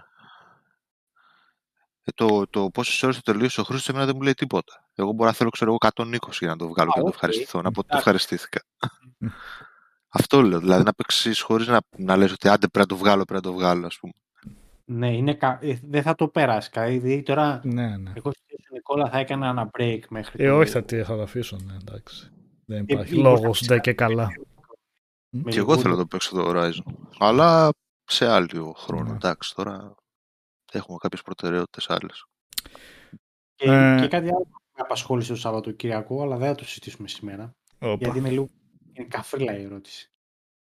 Ε, τι το ανέφερες τώρα που μας τότε, συντριγκάρεις δηλαδή, έτσι και το τι αφήνεις, είπα. ε, δηλαδή, Ξέρεις τι τι το κάνεις κάνει, για αυτό. τον παρακαλάμε τώρα, έτσι, έλα Νίκο, πες. Και Έλα, θα μου Νίκο. πω απάντηση. Έχουμε παιχνίδια πρώτου προσώπου, έχουμε παιχνίδια τρίτου προσώπου. Του δευτέρου προσώπου, πώς θα είναι ένα παιχνίδι. Του δευτέρου προσώπου. ναι, Του δευτέρου. σκέφτηκα. Προσπαθώ να βρω έναν τρόπο το οποίο. Ε, πώς τα θα ορίζει- platform είναι του δευτέρου προσώπου. Τσάσα, τίποτα. Πώς μπορεί. και- και είδα ένα βίντεο να αυτό. Είναι κατά- Ωραίο. δεν το Ε, σκέφτηκα. SPS. Second person shooter. SPS. Ναι, αλλά πώς θα, πώς θα φαίνεται, ρε παιδί μου, ότι είναι δευτέρου προσώπου. Πρέπει κάποιος να σου απευθύνει το λόγο. Σου λέει εσύ, ξέρω εγώ. Δηλαδή, πρέπει Γιατί να όταν βλέπεις είναι τον- τρίτο πρόσωπο, ποιο είναι το δεύτερο πρόσωπο; Όχι, ρε, το πρόσωπο πάει με την κάμερα, δεν πάει. Ο- Δεν πάει με το. και με την κάμερα, αλλά και με την αναφορά. Δηλαδή, το τρίτο προσώπου συνήθως θα λέει ότι αυτός η, η χ, η σ, η δέη, έχει και, και στην, α, πώς το λένε, στην αφήγησή του έχει έναν τρόπο που φαίνεται ότι είναι τρίτο προσώπου. Πάμε όλο συνδυαστικά. Δηλαδή, για μένα Α, πρέπει α, α. τον ορισμό είναι να αναφέρεται σε σένα, το οποίο δεν είναι δύσκολο. Το κάναν τα text adventures, Φερρυπίν. you, ξέρω εγώ, you come, έρχεσαι εδώ πέρα, ξέρω εγώ, και κοιτάς και κάνεις. Ναι, ναι. Α, Θάνο, αυτό είδα. Ε, το και το πιο κοντινό που έφερε ήταν στο driver. Εδώ γελάς; σαν εκού, λέει ο άλλος. Τι, τι. Ποιο πράγμα. Ναι, ρε, τα χάνω. Sorry, για πες, λίγο. Α, Τι, τρολάρει ο άλλος ο Ζακ. Α, Για πες. και στο driver το, του βγήκε το 2011, που είναι μια Μμμ. πίστα που μπαίνει στο πρόσωπο του άλλου, έτσι. Αν Όλο το θυμάσαι, παιχνίδι είναι έτσι. Το Σαν το Φραντζίσκο. Ναι. Αλλά μόνο μια φορά είναι που μπαίνεις στο σώμα του άλλου, ο άλλος οδηγεί Ε. και το αμάξι που φαίνεται μπροστά κινείται καθώς το βλέπεις από την οπτική του άλλου. Α, ναι. Αυτό θα μπορούσε να είναι δευτέρου. ναι. Αλλά είναι, πώς το λένε, λίγο χαοτικό. Έλεγε ένα εκπληκτικό σχόλιο από κάτω από αυτό το βίντεο. Είπε ότι δευτέρου προσώπου είναι όταν φώναξα τον αδερφό μου να μου βγάλει δύσκολη πίστα και λέω αυτό είναι. Είναι φωνά. Έτσι, έτσι, Έτσι. στα δεύτερο πρόσωπο. Μμ. Μπορεί να είναι και τελείως χαζή η ερώτηση, έτσι. Γιατί, οκ, τι είναι ακριβώς, τι, τι εννοείς με το δευτέρου προσώπου. Ο Τριουδάκος Μόζα από την αρχή της εκπομπής θέλει πολύ να ακούσει λέει, την άποψή μας για το teaser trailer του Lord of the Rings της σειράς. 40 δευτερόλεπτα ήταν το, το trailer Ναι. της σειράς. Τι να πούμε, να ξεκινήσουμε να λέμε τώρα, γιατί εκεί πάει η συζήτηση βέβαια, να ξεκινήσουμε να λέμε το γιατί έχει μαύρο νάνο, μαύρο τοξωτικό και τέτοια, πάλι. Πάλι να τα πούμε αυτά.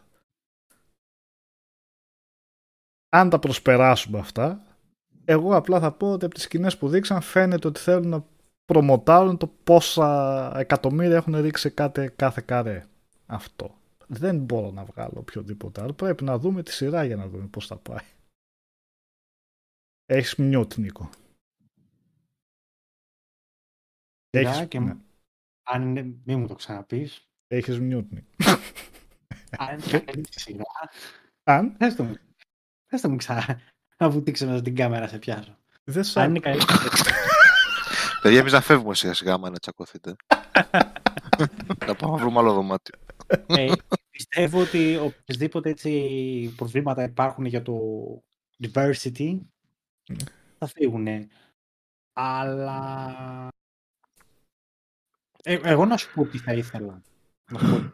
θα ήθελα να, να βάλουν το diversity, να το βάλουν ξέρω εγώ στα hobbits ή στα elves. θα ήθελα να, να μας πούνε ιστορίες από τους ανατολικούς λαούς που θα ήταν οργανικό εκεί πέρα. Θα το ήθελα να το δω έτσι. Κατάλαβες. Να δούμε τον κόσμο που δεν μας έχει πει ο Tolkien πολλά. Να στήσουμε Σαν ιστορίες. τους- Όχι σαν και σαν τους καλά. σκουτάει. Είπες; Σαν τους σκουτάια το κάνανε. Πιο εύκολο είναι αυτό που κάνουν τώρα. Α, αν τους κοτάει να το κάνουν, ναι. Ναι. Αν τολμάνε, ναι. Οκ. Και όχι όμως να μας παρουσιάσει, ξέρεις, η καλή της Γκόντορ και η κακή, και έχω ξεχάσει τώρα και το όνομά της από την Ανατολή. Να πει για ποιο λόγο ρε παιδί μου αυτή ήταν εχθρική. Να, Ναι. να, δεν, δεν θα, δεν θα νιώσω ας πούμε εγώ θιγμένος Γκοντοριανός, κατάλαβες. Αλλά είναι πολύ φιλόδοξο αυτό εδώ πέρα, οπότε θα πάνε στη λύση τη, Στην κλασική. εύκολη. Εντάξει, τώρα, αν κάποιος δεν το δει για αυτό το λόγο και του χαλάει τόσο πολύ το immersion, κακό για τον εαυτό του. Πρέπει να ψαχτεί λίγο παραπάνω. Ούτε και εμένα με τρελαίνει αυτή η ιδέα, αλλά δεν θα ρίξω στο ανάθεμα, ρε παιδί μου, αυτή τη σειρά επειδή έβαλε μαύρους νάνους. Ε, οκ, okay, τα Τι να γίνει. Εμένα περισσότερο με, τρο- με τρομάζει ένα miscast των ηθοποιών παρά όλα αυτά που κουβεντιάζουμε Ναι. τώρα. Δηλαδή, έχω το Wheel of Time πολύ φρέσκο στο κεφάλι μου. ναι. Ε, πραγματικά παρακαλώ όποιοι κάναν την παραγωγή να έχουν βρει καλούς ηθοποιούς, να πείθουν για το ρόλο τους. Ναι. Πράγμα που τελικά που φαίνεται να είναι αρκετά δύσκολο. Μμ. Και βασικά αυτό είναι το πρώτο. Και να μην υπάρξει ρε παιδί μου βιασμός από την άποψη του να είναι μια σειρά που τελικά να προσπαθεί να σου περάσει ένα τελείως διαφορετικό ύφος από αυτό που πραγματικά είναι, ας πούμε. Μμμ. Ε, Ναι, αν τώρα βάλουν την Galadriel και την κάνουν πολεμίστρια, εντάξει, είναι μαλακή αυτό έτσι. Εγώ έχω βάλει Ε, στα με το, με, υπόψη με να το full blade και ξαναδιαβάσω. το σπαθί τι Ναι. φάνηκε. Εγώ έχω... Α, Πώς δεν την έχει- είδες δηλαδή; Αυτό δεν έχει καμία σχέση ούτε με το να παρουσιάσουμε δυναμικές. Αυτό είναι καφρίλα, ρε παιδί μου, είναι άκυρο. Άμα έχουν κάνει τέτοιες χαζομάρες. Εντελώς. Όχι προβοκατόρικα, ούτε έτσι. Απλά επειδή έχω στα υπόψη να ξαναδιαβάσω το Silmarillion, το είχα διαβάσει πολύ παλιά και θυμάμαι ελάχιστα. Απλά να ρωτήσω, επειδή η Galadriel είναι κάτι χιλιάδες ετών. Ναι, από τη- Δεν υπάρχει περίπτωση να δείξουν μια ιστορία πριν γίνει αυτό που ήταν και να είναι όντως με σπαθί και πανοπλία και τέτοια. Θα ήταν τόσο, είναι τόσο εκτός κλίματος να πούμε σε μια οντότητα που ζει 5.000 χρόνια ότι κάποια στιγμή στη ζωή της υπήρξε γι' αυτό. Το Α, θέμα είναι ότι αυτό, υπήρξε όμως. ξέρω εγώ. Θεωρητικά ρωτάς. Ναι, ναι, γιατί δεν θυμάμαι το βιβλίο, γι' αυτό λέω. Αν το έχετε πιο έτσι στη μνήμη σας αυτό. Μπορεί να λέει στο βιβλίο ότι από τότε που γεννήθηκε ήταν ε, noble, ξέρω εγώ, και δεν έβαλε ποτέ πανοπλία στη ζωή της. Αυτό, αυτό θέλω να πω.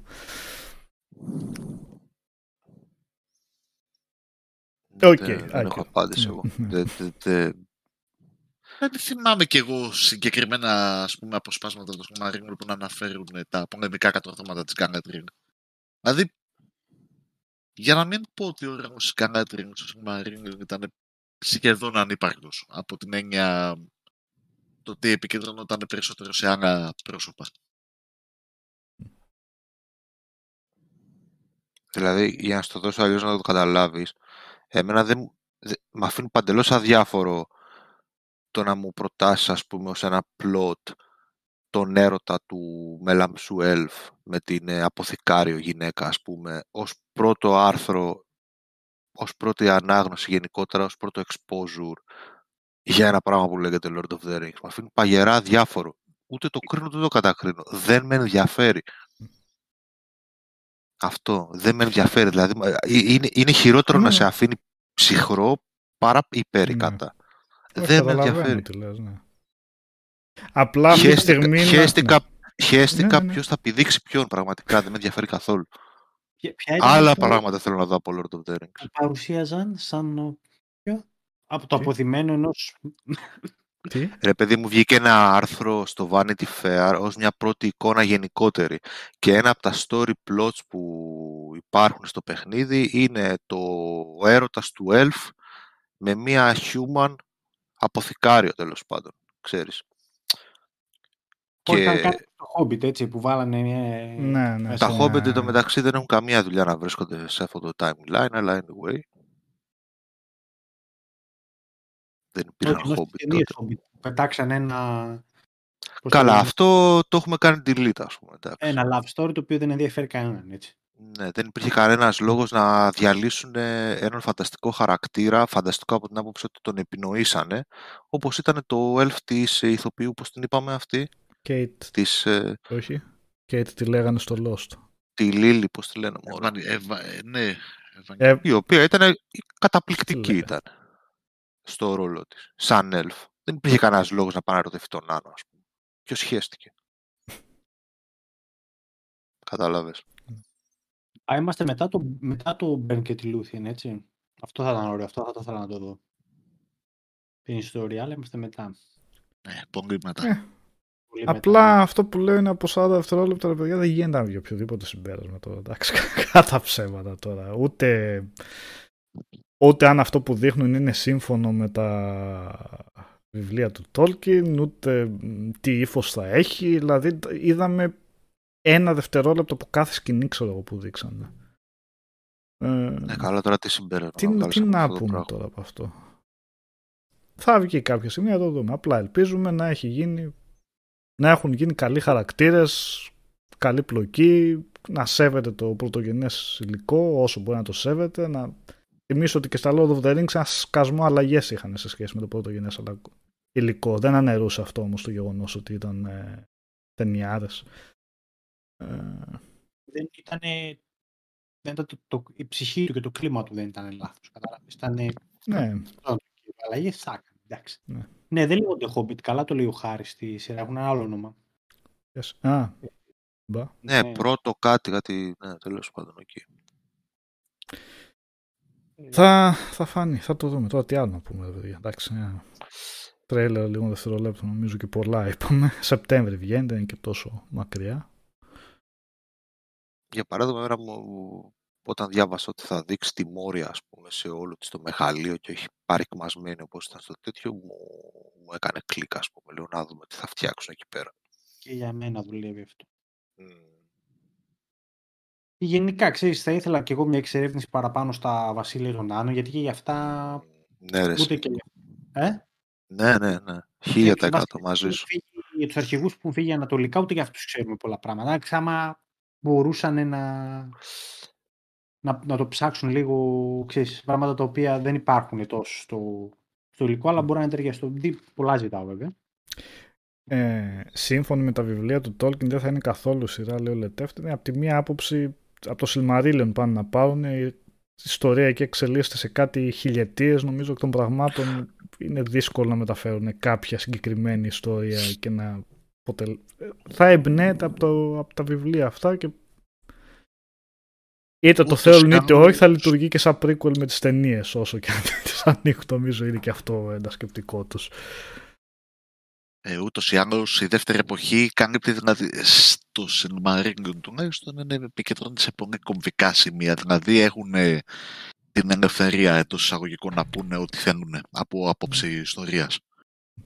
Εντάξει, αρκεί βέβαια να, υπάρχουν, ας πούμε, να υπάρχει κατα... η κατασκευή των παιχνιδιών, η πτώση του Νούμενορ ενδεχομένως σαν ένα ε, κομμάτι της αφήγησης, ε, ο πόλεμος ε, των παιχνιδιών, ο πόλεμος μάλλον για τα παιχνίδια, η πρώτη πτώση του Σάουρον, δηλαδή αυτά είναι, Ναι. αυτά είναι τα κομβικά σημεία της δεύτερης εποχής. Οπότε αν αυτά πρέπει να τα εντάξουν μέσα. Από εκεί και πέρα μπορούν να πούνε ό,τι, ό,τι, ό,τι τους κατέβει, δεν ξέρω.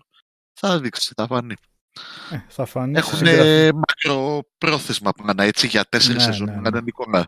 Μπορεί και περισσότερες. Ποιος ξέρει, βέβαια. Αυτό είναι ένα στίχημα, βέβαια, γιατί φαίνεται ότι είναι πολύ ακριβή. Φαίνεται, επειδή τα έχουν πει όχι από το τρέλερ μόνο, ότι είναι πανάκριβη σειρά, αλλά είναι μεγάλο ρίσκο κιόλας. Είναι, είναι λεπτή ισορροπία στο ε, σ- πόση απήχηση θα κάνει ώστε να μπορέσει να δοθεί το πράσινο φως για άλλη σεζόν. Σύμφωνα με τους παραγωγούς πάντως, για να τεθούν και οι προσδοκίες σε ένα πλαίσιο, μην περιμένετε λέει κάτι ανάλογο με Game of Thrones. Η σειρά θα είναι φιλική για 12 χρονών, για 15 χρονών. Οκ. Ακριβώς. Δεν θα το λογοκρίνει η Sony, δηλαδή. θα το κόψει. Όχι σίγουρα. Τέλος πάντων, θα δούμε. Μακάρι να είναι μάγκες στη συγγραφική ομάδα και να το κάνουν καλό και να μην βγει σαν το Foundation που λέτε ότι ήταν. ε, που τα έχετε πει Εντάξει. τόσα αρνητικά λόγια που δεν θα το ξεκινήσω καν βασικά. Είμαι πεπισμένος Εκεί είναι το άλλο, το άλλο άκρο. Δηλαδή, αν φτάσουν εκεί και πετάξουν έτσι λεφτά απλά, έχεις χάσει πλέον κάθε ελπίδα για το οτιδήποτε μπορεί να βγει μετά, ας πούμε. Foundation δεν έπρεπε να το αγγίξουν εφόσον δεν, δεν το κατάλαβαν αυτό που έκαναν. δεν, δεν, δεν, ε, δεν πρέπει να ήταν ε, μεγάλοι φαν αυτοί που ήταν οι συγγραφείς. Δεν ξέρω.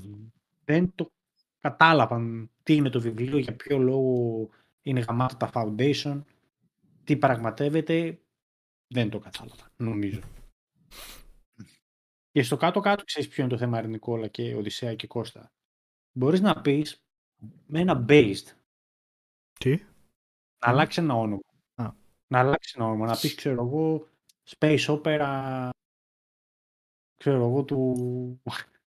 Πώς θα το πούμε τώρα, του, του Ασίμου. ότι ένα όνομα άλλο, ρε παιδί μου, και να πεις loosely based on foundation. Κατάλαβες. Αν κάνεις αυτό, από τη μία ώρα σου πει, OK, είναι μία ερμηνεία. Είναι παίρνω πέντε στοιχεία. Όταν το ονομάζεις foundation, πρέπει να είναι Ναι. το foundation. Ναι, ναι, ναι. ναι. Ναι, Αυτό θα συμφωνώ. μπορείς να κάνεις Ναι. τώρα. Το loosely Ναι. based μπορείς να το πεις, παιδί μου, okay, και να πάρεις την, τη δικιά σου ιστορία. Okay. Να σου πει κάποιος, α, μ' αρέσει, δεν μ' αρέσει, αυτή είναι. Μμμ. Ναι, όταν Ε, υπάρχει πρωτογενές υλικό Μμ. και φτιάχνεις κάτι τελείως διαφορετικό τελικά, που συγκλίνουν αυτά τα δύο εκτός από τον τίτλο; Ο Γρηγόρης εδώ γράφει αυτό το απόφθεγμα που το έχω δει να μπαίνει σε πολλά σημεία κάτω από το τρέιλερ του Lord of the Rings που λέει του Tolkien που λέει Evil cannot create anything new It can only corrupt and destroy what good forces have invented or created. Νομίζω εκφυλίζεται τρομερά αυτό που είπε ο Tolkien αν το θέτουμε για τη σειρά αν θεωρούμε τους παραγωγούς τους Civil και το Good Forces νομίζω για εντελώς άλλο πλαίσιο, σε εντελώς άλλο πλαίσιο το είχε πει αυτό ο Τόλκιν. και φοβερά υπερβολικό που το βλέπω να το γράφουν όλοι. Όλοι. Να γράφετε κατά κόρον έτσι κάτω από τα τρέιλερ λες και... Δεν ξέρω εγώ. Η φοβερή κριτική προς το τρέιλερ που, βγή- που βγήκε. Εντάξει, όποιος είναι πάντως αρνητικά προκατελημένο εξ αρχής με, αυτά- με κάποια θέματα δεν θα το βρει Ναι. καλό τελικά. Νομίζω εκεί. Ε, Μμ. υπάρχει πολύ κόσμο που έχει εξ αρχής ό,τι και να έχει θα είναι αρνητικός απέναντι στην. Καλός ή Το- κακός. ναι. Το, Κακός, αλλά- ναι. Το evil είναι σε μεταφορικό πλαίσιο χάρη, ναι, δεν εννοώ ότι εννοεί το σατανά ο Tolkien, αλλά νομίζω εννοεί κάτι πολύ πιο σημαντικό από τη μεταφορά ενός βιβλίου σε μια σι- τηλεοπτική σειρά. Ε, Νομίζω, το- ναι, εκφυλίζεται πολύ αυτή, αυτή η ρίση, αν τη θέτουμε σε αυτό το πλαίσιο. Πραγματικά.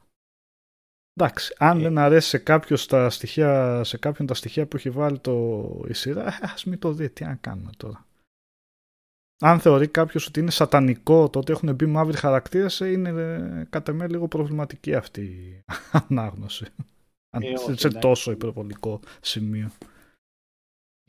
Επειδή υπάρχει, υπάρχει ένα σημείο στο οποίο αυτό μπορεί να μην σ' αρέσει, γιατί το προτιμούσε αλλιώς, και σε άλλο σημείο να εξοργείς από αυτό. Όταν Μ, αρχίσει α, να ναι, εξοργείς αυτό. με τέτοια θέματα. Εντάξει, εμείς μπορούμε να κάνουμε μια κουβέντα, αλλά άμα η σειρά είναι καλή, είναι καλή. Δεν, δεν πρέπει να σε, επηρε- και σε επηρεάσει αυτό το χρώμα του δέρματος του ηθοποιού. Εντάξει. Σου λέω, ούτε για μένα. Με την εικόνα που έχω εγώ στο μυαλό μου, έτσι. ναι, δεν μου ναι, φαίνεται. ναι, ναι. Αλλά από εκεί και πέρα, αν με επηρεάσει αυτό στην κριτική μου για τη σειρά, έχω εγώ το πρόβλημα. Έχω κάτι, κάτι δεν μπορώ να χωνέψω εγώ από μέσα μου. Κάτι εμένα με ενοχλεί. Έχω κάποιες άλλες τάσει. Υπάρχει ένα. Πώς το λέει, μια, ένα όριο στο Ναι. οποίο μπορεί να σε πειράζει ένα πράγμα. Δηλαδή, άμα η σειρά είναι αριστούργημα, θα πεις γιατί η Νάνη ήταν μαύρη. Ε, έχει πρόβλημα με το μυαλό σου. Sorry κιόλας. Ε, χάρη αν θα είναι forced ή όχι αυτά που όπως τα βάλουν θα πρέπει να περιμένουμε τη σειρά για να τα δούμε. Και Ε, κάτι μου λέει ο ο- σειρά δεν θα το κάνει και τόσο θέμα ότι έχουν. Δηλαδή δεν θα παίζει με το τι χρώμα έχει ο καθένας. Από εκεί και πέρα, Πώς εκτός και αν πώς- θέλουν να, προσπερα... να περάσουν τα σύγχρονα πολιτι... ε, θύματα, τα, τα σύμφωνα, τα... γάμο, τα σύγχρονα θέματα ρατσισμού, αν θέλουν να τα προβάλλουν στη, στη μέση γη, αυτό ίσως είναι λίγο περίεργο, αλλά οκ. Αυτό φοβάμαι. Εγώ αυτό, αυτό με Ναι. φοβάμαι. Εμένα αυτό με φοβίζει. Δηλαδή, μη μας πετάξουν τίποτα transgender χωρίς να θέλουν να ακουστώ κάπως έτσι, elf που είναι διωγμένα από το χωριό, από τη... γιατί δεν είναι, πώς το λένε, η σεξουαλικότητά τους ανεκτή. Άμα δεν μπουν τέτοια πράγματα. Όπως αντίστοιχα δεν θα μ' άρεσε να δω ένα love story που δεν με ενδιαφέρει, ούτε τι με ενδιαφέρει να δω στο Lord of the Rings. Έχει δεκάδες κοινωνικά έργα, εξαιρετικά, έτσι. Μα κάτσε να δεις που θα- που θα πρα- πραγματεύονται τα θέματα με σοβαρότητα και όπως πρέπει. Κάτι τέτοιο δεν θέλω, δεν με ενδιαφέρει. Αυτό που λέει ο Οδυσσέας, το πες τέλεια Οδυσσέα. Ναι. Δεν με ενδιαφέρει να δω κάτι τέτοιο. Θα πω άντρα από εδώ τώρα, σοβαρά. Αυτό είναι- Ναι, οι, αυτό θα προ, είναι οι, προσδο, οι προσδοκίες που χτίζονται ακούγοντας ένα όνομα το οποίο είναι γνωστό, δεν είναι κάτι καινούριο ας πούμε ως ε, δημιουργία, είναι ρεαλιστικές έτσι, δεν τις βγάζω καθένας από το μυαλό του. Εννοείται, εννοείται, ναι, φυσικά.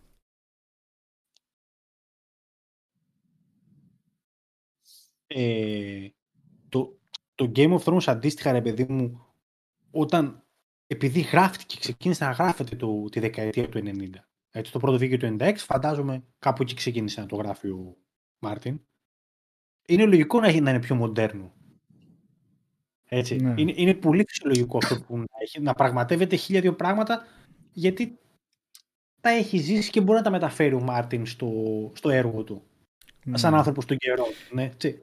Και Τώρα, το αν πάρεις το ρομαντικό το στοιχείο που είχε, ας το πούμε, στο Game of Thrones ε, ήταν λίγο kinky, το ρομαντικό στοιχείο, αν μπορούμε να το πούμε έτσι, αν αναφέρεται σε αυτό δηλαδή ο Γρηγόρης που λέει να μην γίνει τόσο Game of Thrones. Ε, δεν ήταν και ότι το πιο normal, είχε κάποιο ενδιαφέρον σε πολλές ιστορίες το πώς το παρουσίαζε και το τι έβγαινε μέσω αυτού. Μμ. Από διάφορα Ναι. ζευγάρια δηλαδή, ας πούμε, Ναι. μέσα. Α, ε, το Game of Thrones ε, το, το είπαν οι παραγωγοί από την άποψη δεν θα είναι τόσο σκοτεινό σε ύφος. Ξέρεις, γιατί είχε κατασπλατεριές στο Game of Thrones Ή, μέσα ώρες, ναι, ώρες, ναι. ρε παιδί μου. Ναι. Μμμ.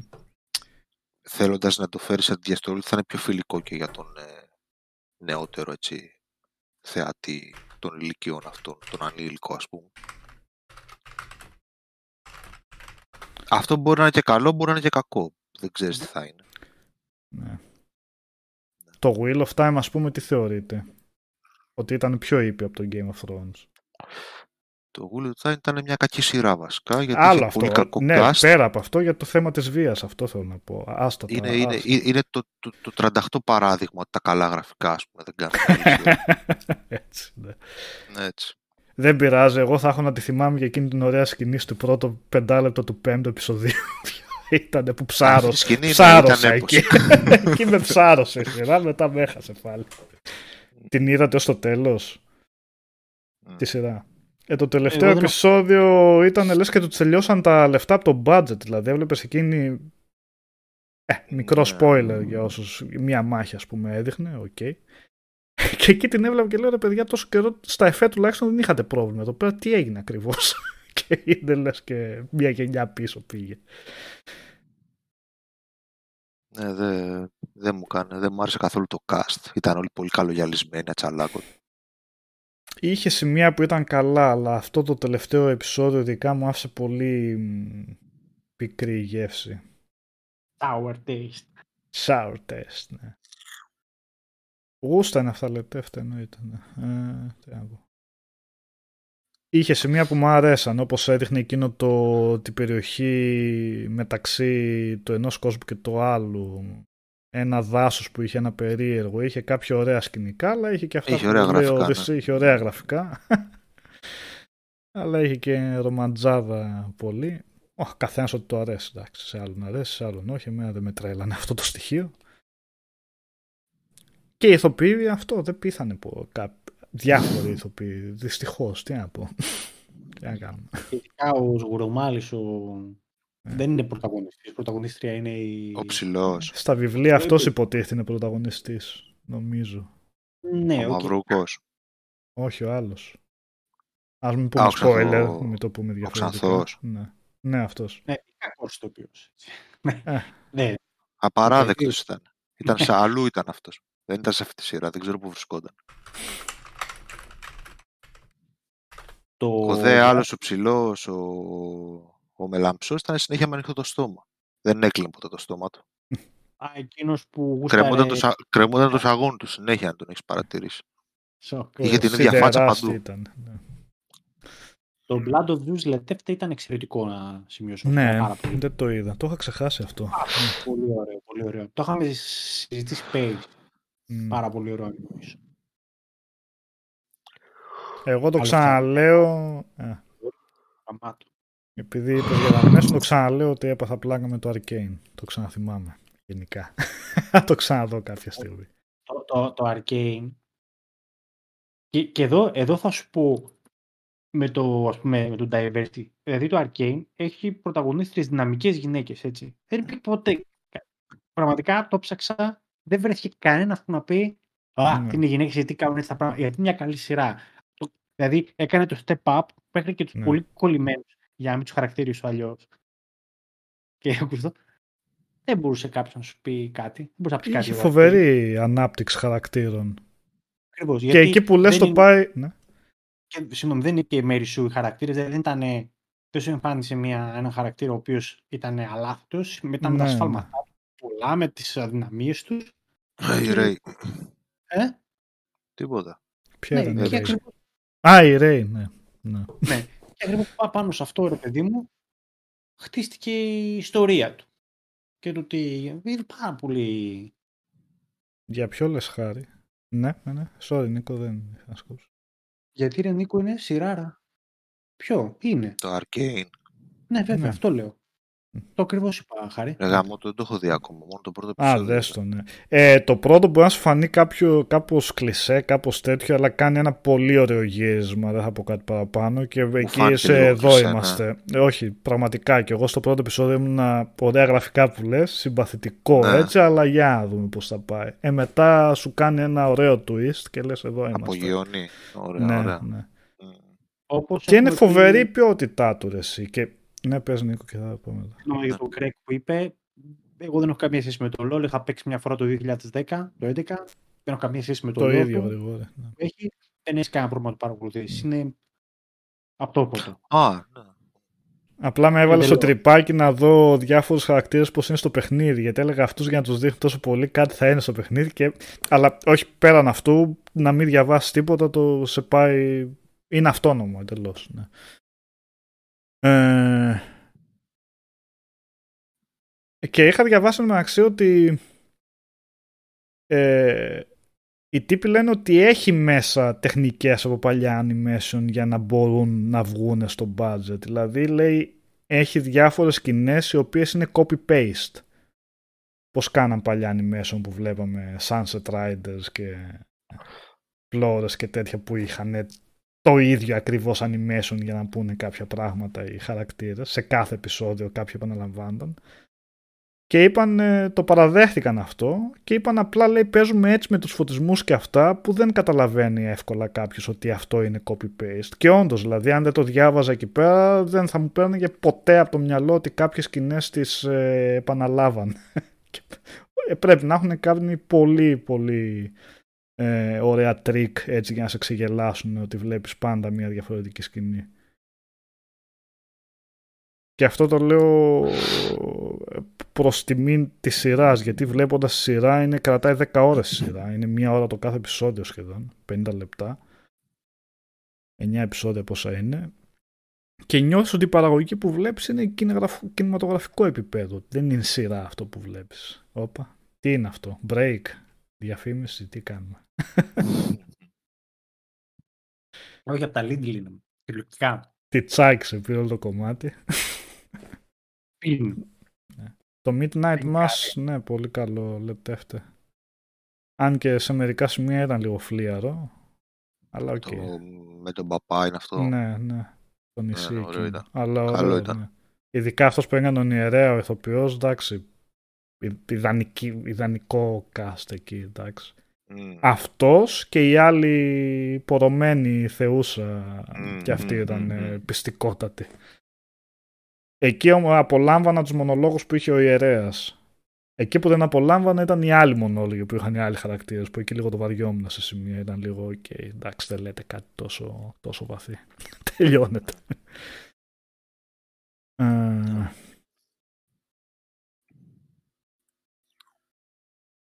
ναι.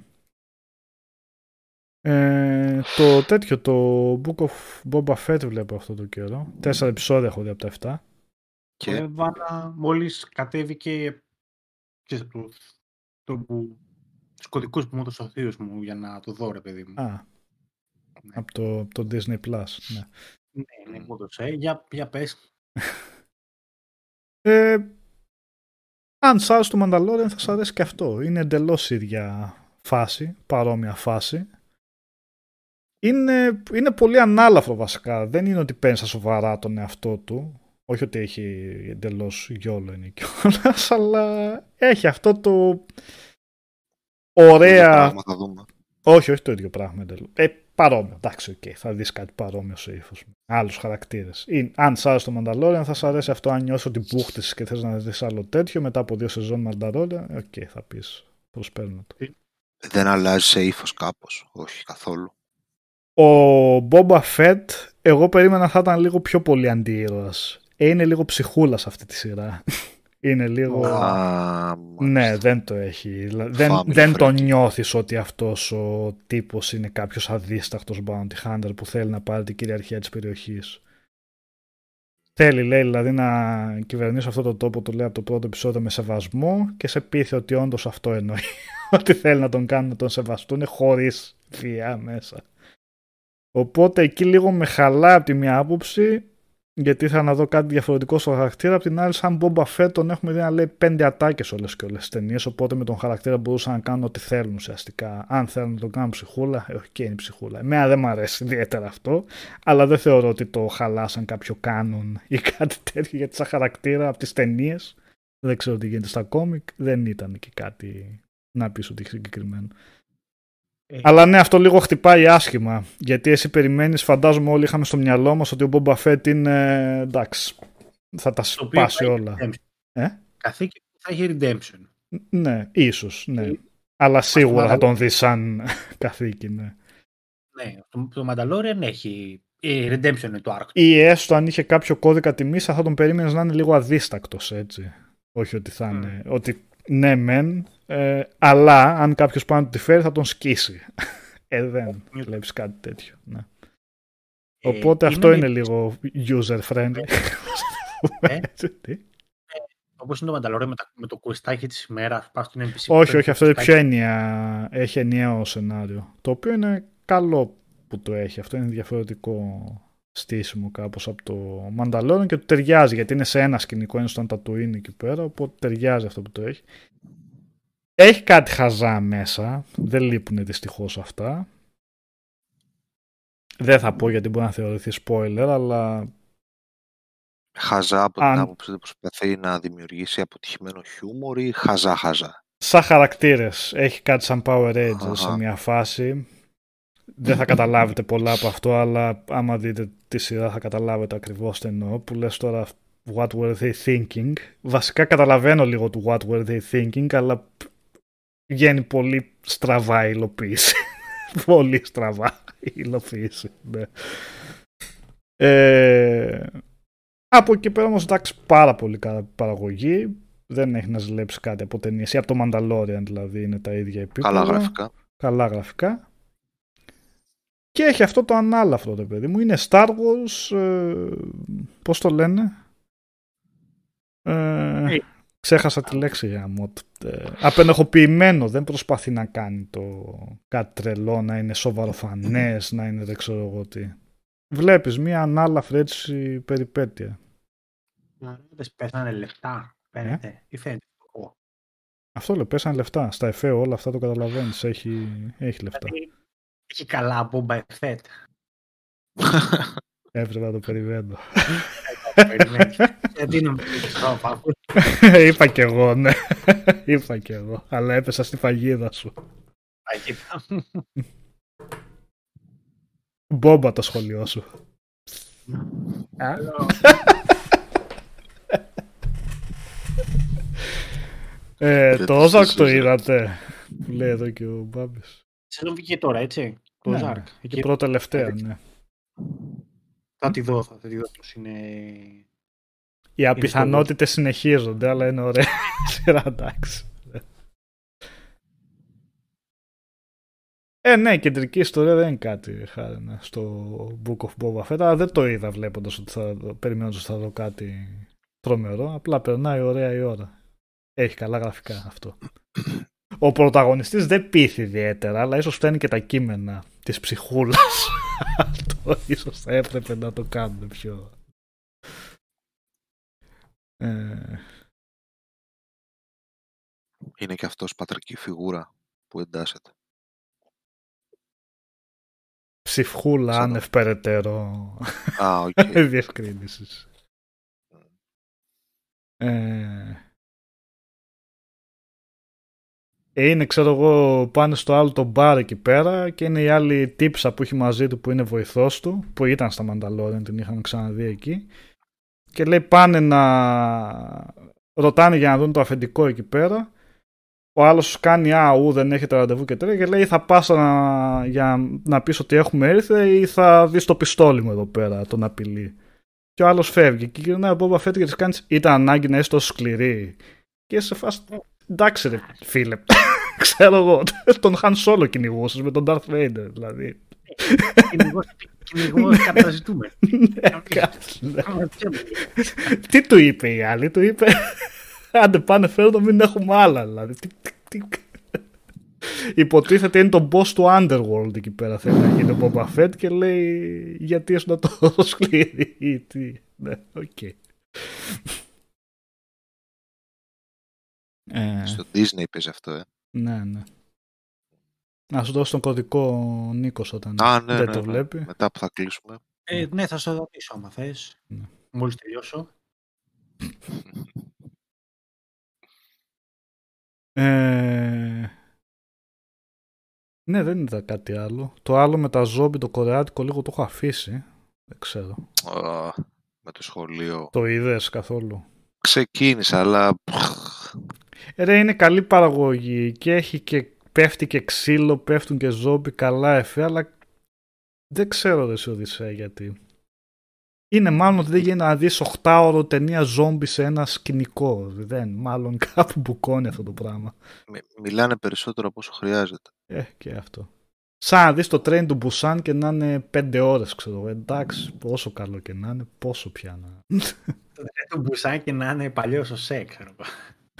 Με στάση για νοκλάδι, ξέρω εγώ. Κάτα να πάρουμε κανένα ζόμπι από εδώ ακόμα. Το Succession Succession έχει- ποιο είναι; Είναι εκείνη με την τρελή οικογένεια που κάθεται στο τραπέζι ο Πάδερ Φαμίλιας. Πρέπει να... Τι είναι όμως είναι... Τι... Με κανάλι έχουν αυτή, τι έχουν, κάτι τέτοιο. Α, είναι. ναι, ναι, κατάλαβα. Κατά... Α, είναι καλό αυτό, ε. Μμ. Ναι. Και πρέπει να γίνεται το μαχαίρωμα του μαχαιρώματος μεταξύ τα- των μελών της οικογένειας. Ναι, θα το βάλω στα υπόψη, το έχω ξεχάσει αυτό. Ό,τι καλύτερο λέει κυκλοφορεί αυτή τη στιγμή. Οκ. Μπράβο, ρε παιδιά. Οκ, θα μπει στο υπόψη έτσι κι αλλιώς. Δεν έχουμε Είναι και στο πολλές Netflix σειρές. αυτό. Όχι, όχι. Όχι. Κάτσε Είναι να στο δω Disney τι- Plus που έχεις κωδικό. Ε, Α, προλαβαίνω. Να δω πού είναι. Ε, Brian Cox αυτός, ναι, ο Πάτερ Φαμίλιας που λες. πού είναι, ρε, σε ποιο είναι, σε ποιο δίκτυο είναι; HBO μήπως είναι.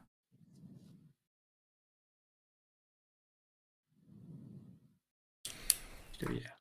Είδατε κάτι άλλο εσείς, Κώστας, Οδυσσέα; Μπα. Δεν είναι επούχρονος. Όχι τίποτα. Εγώ τέλειωσα τουλάχιστον στο Netflix Και που HBO είχε. είναι. Ναι. HBO. Ε, εντάξει, θα περιμένουμε το HBO Ελλάς. Κάπου και θα έρθει μέσα. Ναι. Θα Έχω... έρθει κάπου. Το έχω γυρίσει στα audiobooks. Ε, Και άκουγα Μμ. ένα που λέγεται Pale Blood που έχει γράψει ένας για τον Bloodborne. ω, τι Καλή λες. φάση. Ναι. Έχω ακούσει. Ωραία Έχω περίπτωση. ακούσει. Είναι εξαιρετικό, έτσι. Α, Μμ, σούπερ. είναι πολύ ωραίο. Πόση ώρα είναι Αν αυτό, και- πώς πάει; Πέντε ώρες. Ναι. Αν και είναι κολλημένα μικρά audio vlogs που είχε κάνει. Γι' αυτό και έχει κάποιες επαναλήψεις. Δηλαδή, είναι φορές που θα πει τα ίδια Μμμ. πράγματα. Το έχεις προσέξει αυτό, έτσι; ναι, ναι, ναι. Δεν πειράζει. Έχει κάνει, Όχι, δεν πειράζει. έχει κάνει τρομερή... Λέει ρε παιδί μου τον κόσμο του, του Bloodborne σαν μια ωραία ιστορία. Εντάξει, βάζει κάποια πράγματα από το μυαλό του για να τα συνδέσει όλα αυτά. Αλλά όλα βασίζονται σε κάποια θεωρία ότι μπορεί να είναι έτσι. Μμ. Κάνει εξαιρετική δουλειά. Ακολουθεί την Και- πλοκή του παιχνιδιού, ας πούμε, κάπως ή κάτι άλλο. Την ιστορία του κόσμου Ναι. περισσότερο. Οκ. Η πλοκή του παιχνιδιού Νικόλα είναι ένα βράδυ ουσιαστικά. Καλά, ναι. Ναι. Απλά θέλω να πω αν, αν νιώθεις ότι είσαι μέσα στο παιχνίδι όταν το Ναι, αμέ. ακούς. Ξεκινάει από την Ακαδημία, ας πούμε, τη Α. τέτοια, πώς την είπε, την B κάτι. Και σου λέει για τις τους δύο πρώτους σχολές που εκεί. Χωρίζονται. Ναι, μετά που χωρίζονται στη σχολές. Hlick Church και τα λοιπά. Ωραίο το πάει, ωραίο είναι. Μμ. Ή πώ πώς ενώνει ρε παιδί μου, ε, αυτός είναι που ενώνει ότι πώς λέτε το μποσάκι εκεί πέρα στην α, τέτοιο, έλα ρε εσύ, εντάξει εκεί πρόσφατα το, πώς λέγεται εκείνη η πίστα που είναι μόνο η σχολή, Που πολεμά που στον λέει ο- Ρώμ. Ρώμ, ναι, στη, στη Ρώμ ρε παιδί μου, πώς λέγεται η περιοχή, Ε, ε, έλα τώρα πώς λέγεται. τώρα. Burger Burger. ε, Λες και θυμάμαι εγώ πώς λέγεται. Θα πω στο Beckenbauer. chat. τι, κάτι Leverkusen. ναι. θεωρίες ρε παιδί μου, με αυτήν Εκεί λέει ωραία πράγματα, ναι. και τη White Church, ρε παιδί μου, τι σχέση μπορεί να έχουν και πώς τα και την Εριέτα και πώς τα δένει όλα αυτά ή τι συνέβη με την βασίλισσα των... α, Το, αυτό το είναι αργά και παθαίνω τώρα διαλύσεις. Birkenworth λέει και ο Πέτρος και ο Λουκ. Ε, Beckenbauer. Α, σωστά, κοντά έφεσες, ναι. Οι φιλοί, οι φιλοί που ήταν πριν τους ανθρώπους οι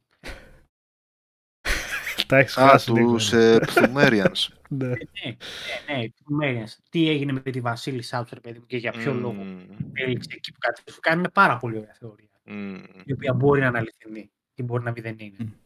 Μμ. Ναι, έχει, είναι ωραία ανάλυση, ωραίο ανάγνωσμα. Ωραία, θα το...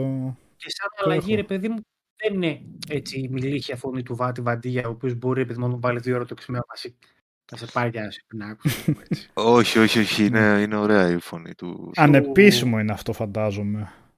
Εντελώς. Ναι, ναι, ναι, ναι. Λεγιά ολική. Ωραίος. Ωραίο... Ναι. Καλή φάση που πήγαν και το κάνουν αυτό. Ε, να το βάλουμε και το link στο YouTube, θα σας το βρω. Ναι, με. Ε, και μετά από αυτό, αφού το τελείωσα, έπιασα το στο Γεύσκι. Όπα. Ποιο; ναι. Το, την υπόγα κάτω με τον τύπο τον τρελό. Α, ωραία. Πώς λέγεται, δεν θυμάμαι τώρα. Άντε. Δεν, δεν, δεν είμαι τώρα Μμ. σε φάση να θυμηθώ τίποτα. Το Αυτό έγκλημα το και έπος που τιμωρία έχει το έχεις γράψει, τέλος διαβάσει φαντάζομαι. Ναι, αμέ. Ε, βέβαια. Και ο Ηλίθιος. Όποτε το διάβαζα, όσο το διάβαζα το Ηλίθιος, σύλπιζα να κάνει ένα γύρισμα η ιστορία και να μην είναι Ηλίθιος τελικά. τον είχα πονέσει πολύ τον τύπο. Spoiler να φέρεις, ο ηλίθιος είναι ηλίθιος τελικά. Ναι, ναι, Φοβερό spoiler, το λέει στο τίτλο. έτσι, ναι. ναι, ο ηλίθιος είναι ηλίθιος. Ναι. Spoiler, λέει αυτό 500 σελίδες στο βιβλίο. Ναι.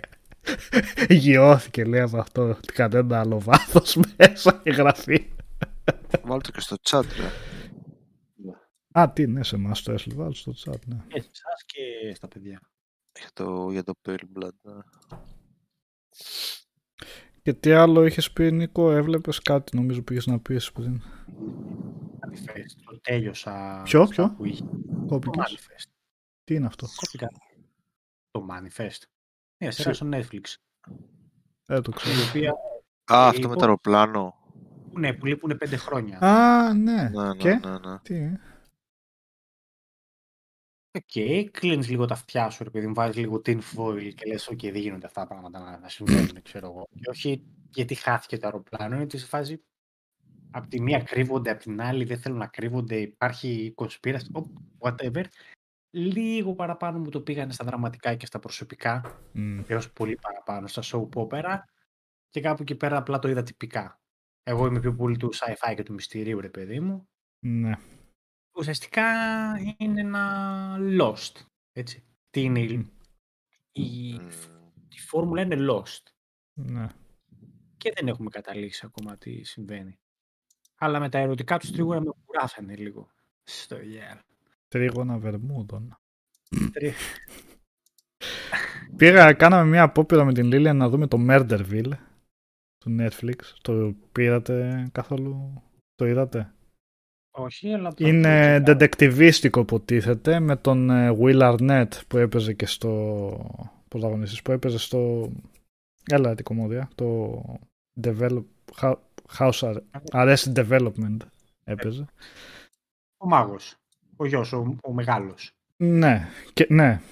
Και η φάση της σειράς είναι δίθεν ότι κάθε επεισόδιο υπάρχει ένας άλλος guest star. Είναι ο Brian O'Connor πώς τον λένε η Sharon Stone νομίζω. Είναι διάφοροι ας πούμε έτσι γνωστοί οι οποίοι όμως δεν έχουν πάρει το σενάριο. Οπότε πρέπει να, αυτο, να αυτοσχεδιάζουν παντού. Δεν ξέρουν τι θα γίνει στη συνέχεια. Έτσι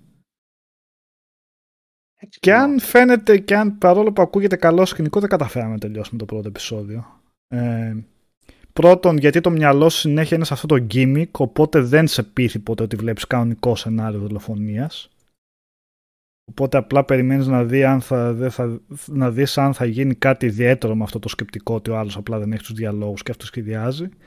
Και δεύτερον πάει έτσι η παραγωγή που νιώθεις ότι βλέπεις ένα escape, escape room λες και είσαι σε τέτοιο περιβάλλον απλά σε, σε πιο ακριβή παραγωγή επειδή έχει κανονικούς ηθοποιούς κλπ. Αλλά δεν πείθει αυτό το πράγμα και δεν σε βάζει στο... Δεν, δεν ξέρω. Μπορεί να το πρώτο επεισόδιο να ήταν το χειρότερο και να φτιάχνει μετά με τους άλλους γεστάρα αλλά δεν ήταν σε φάση τι βλέπουμε τώρα εδώ πέρα. Ε,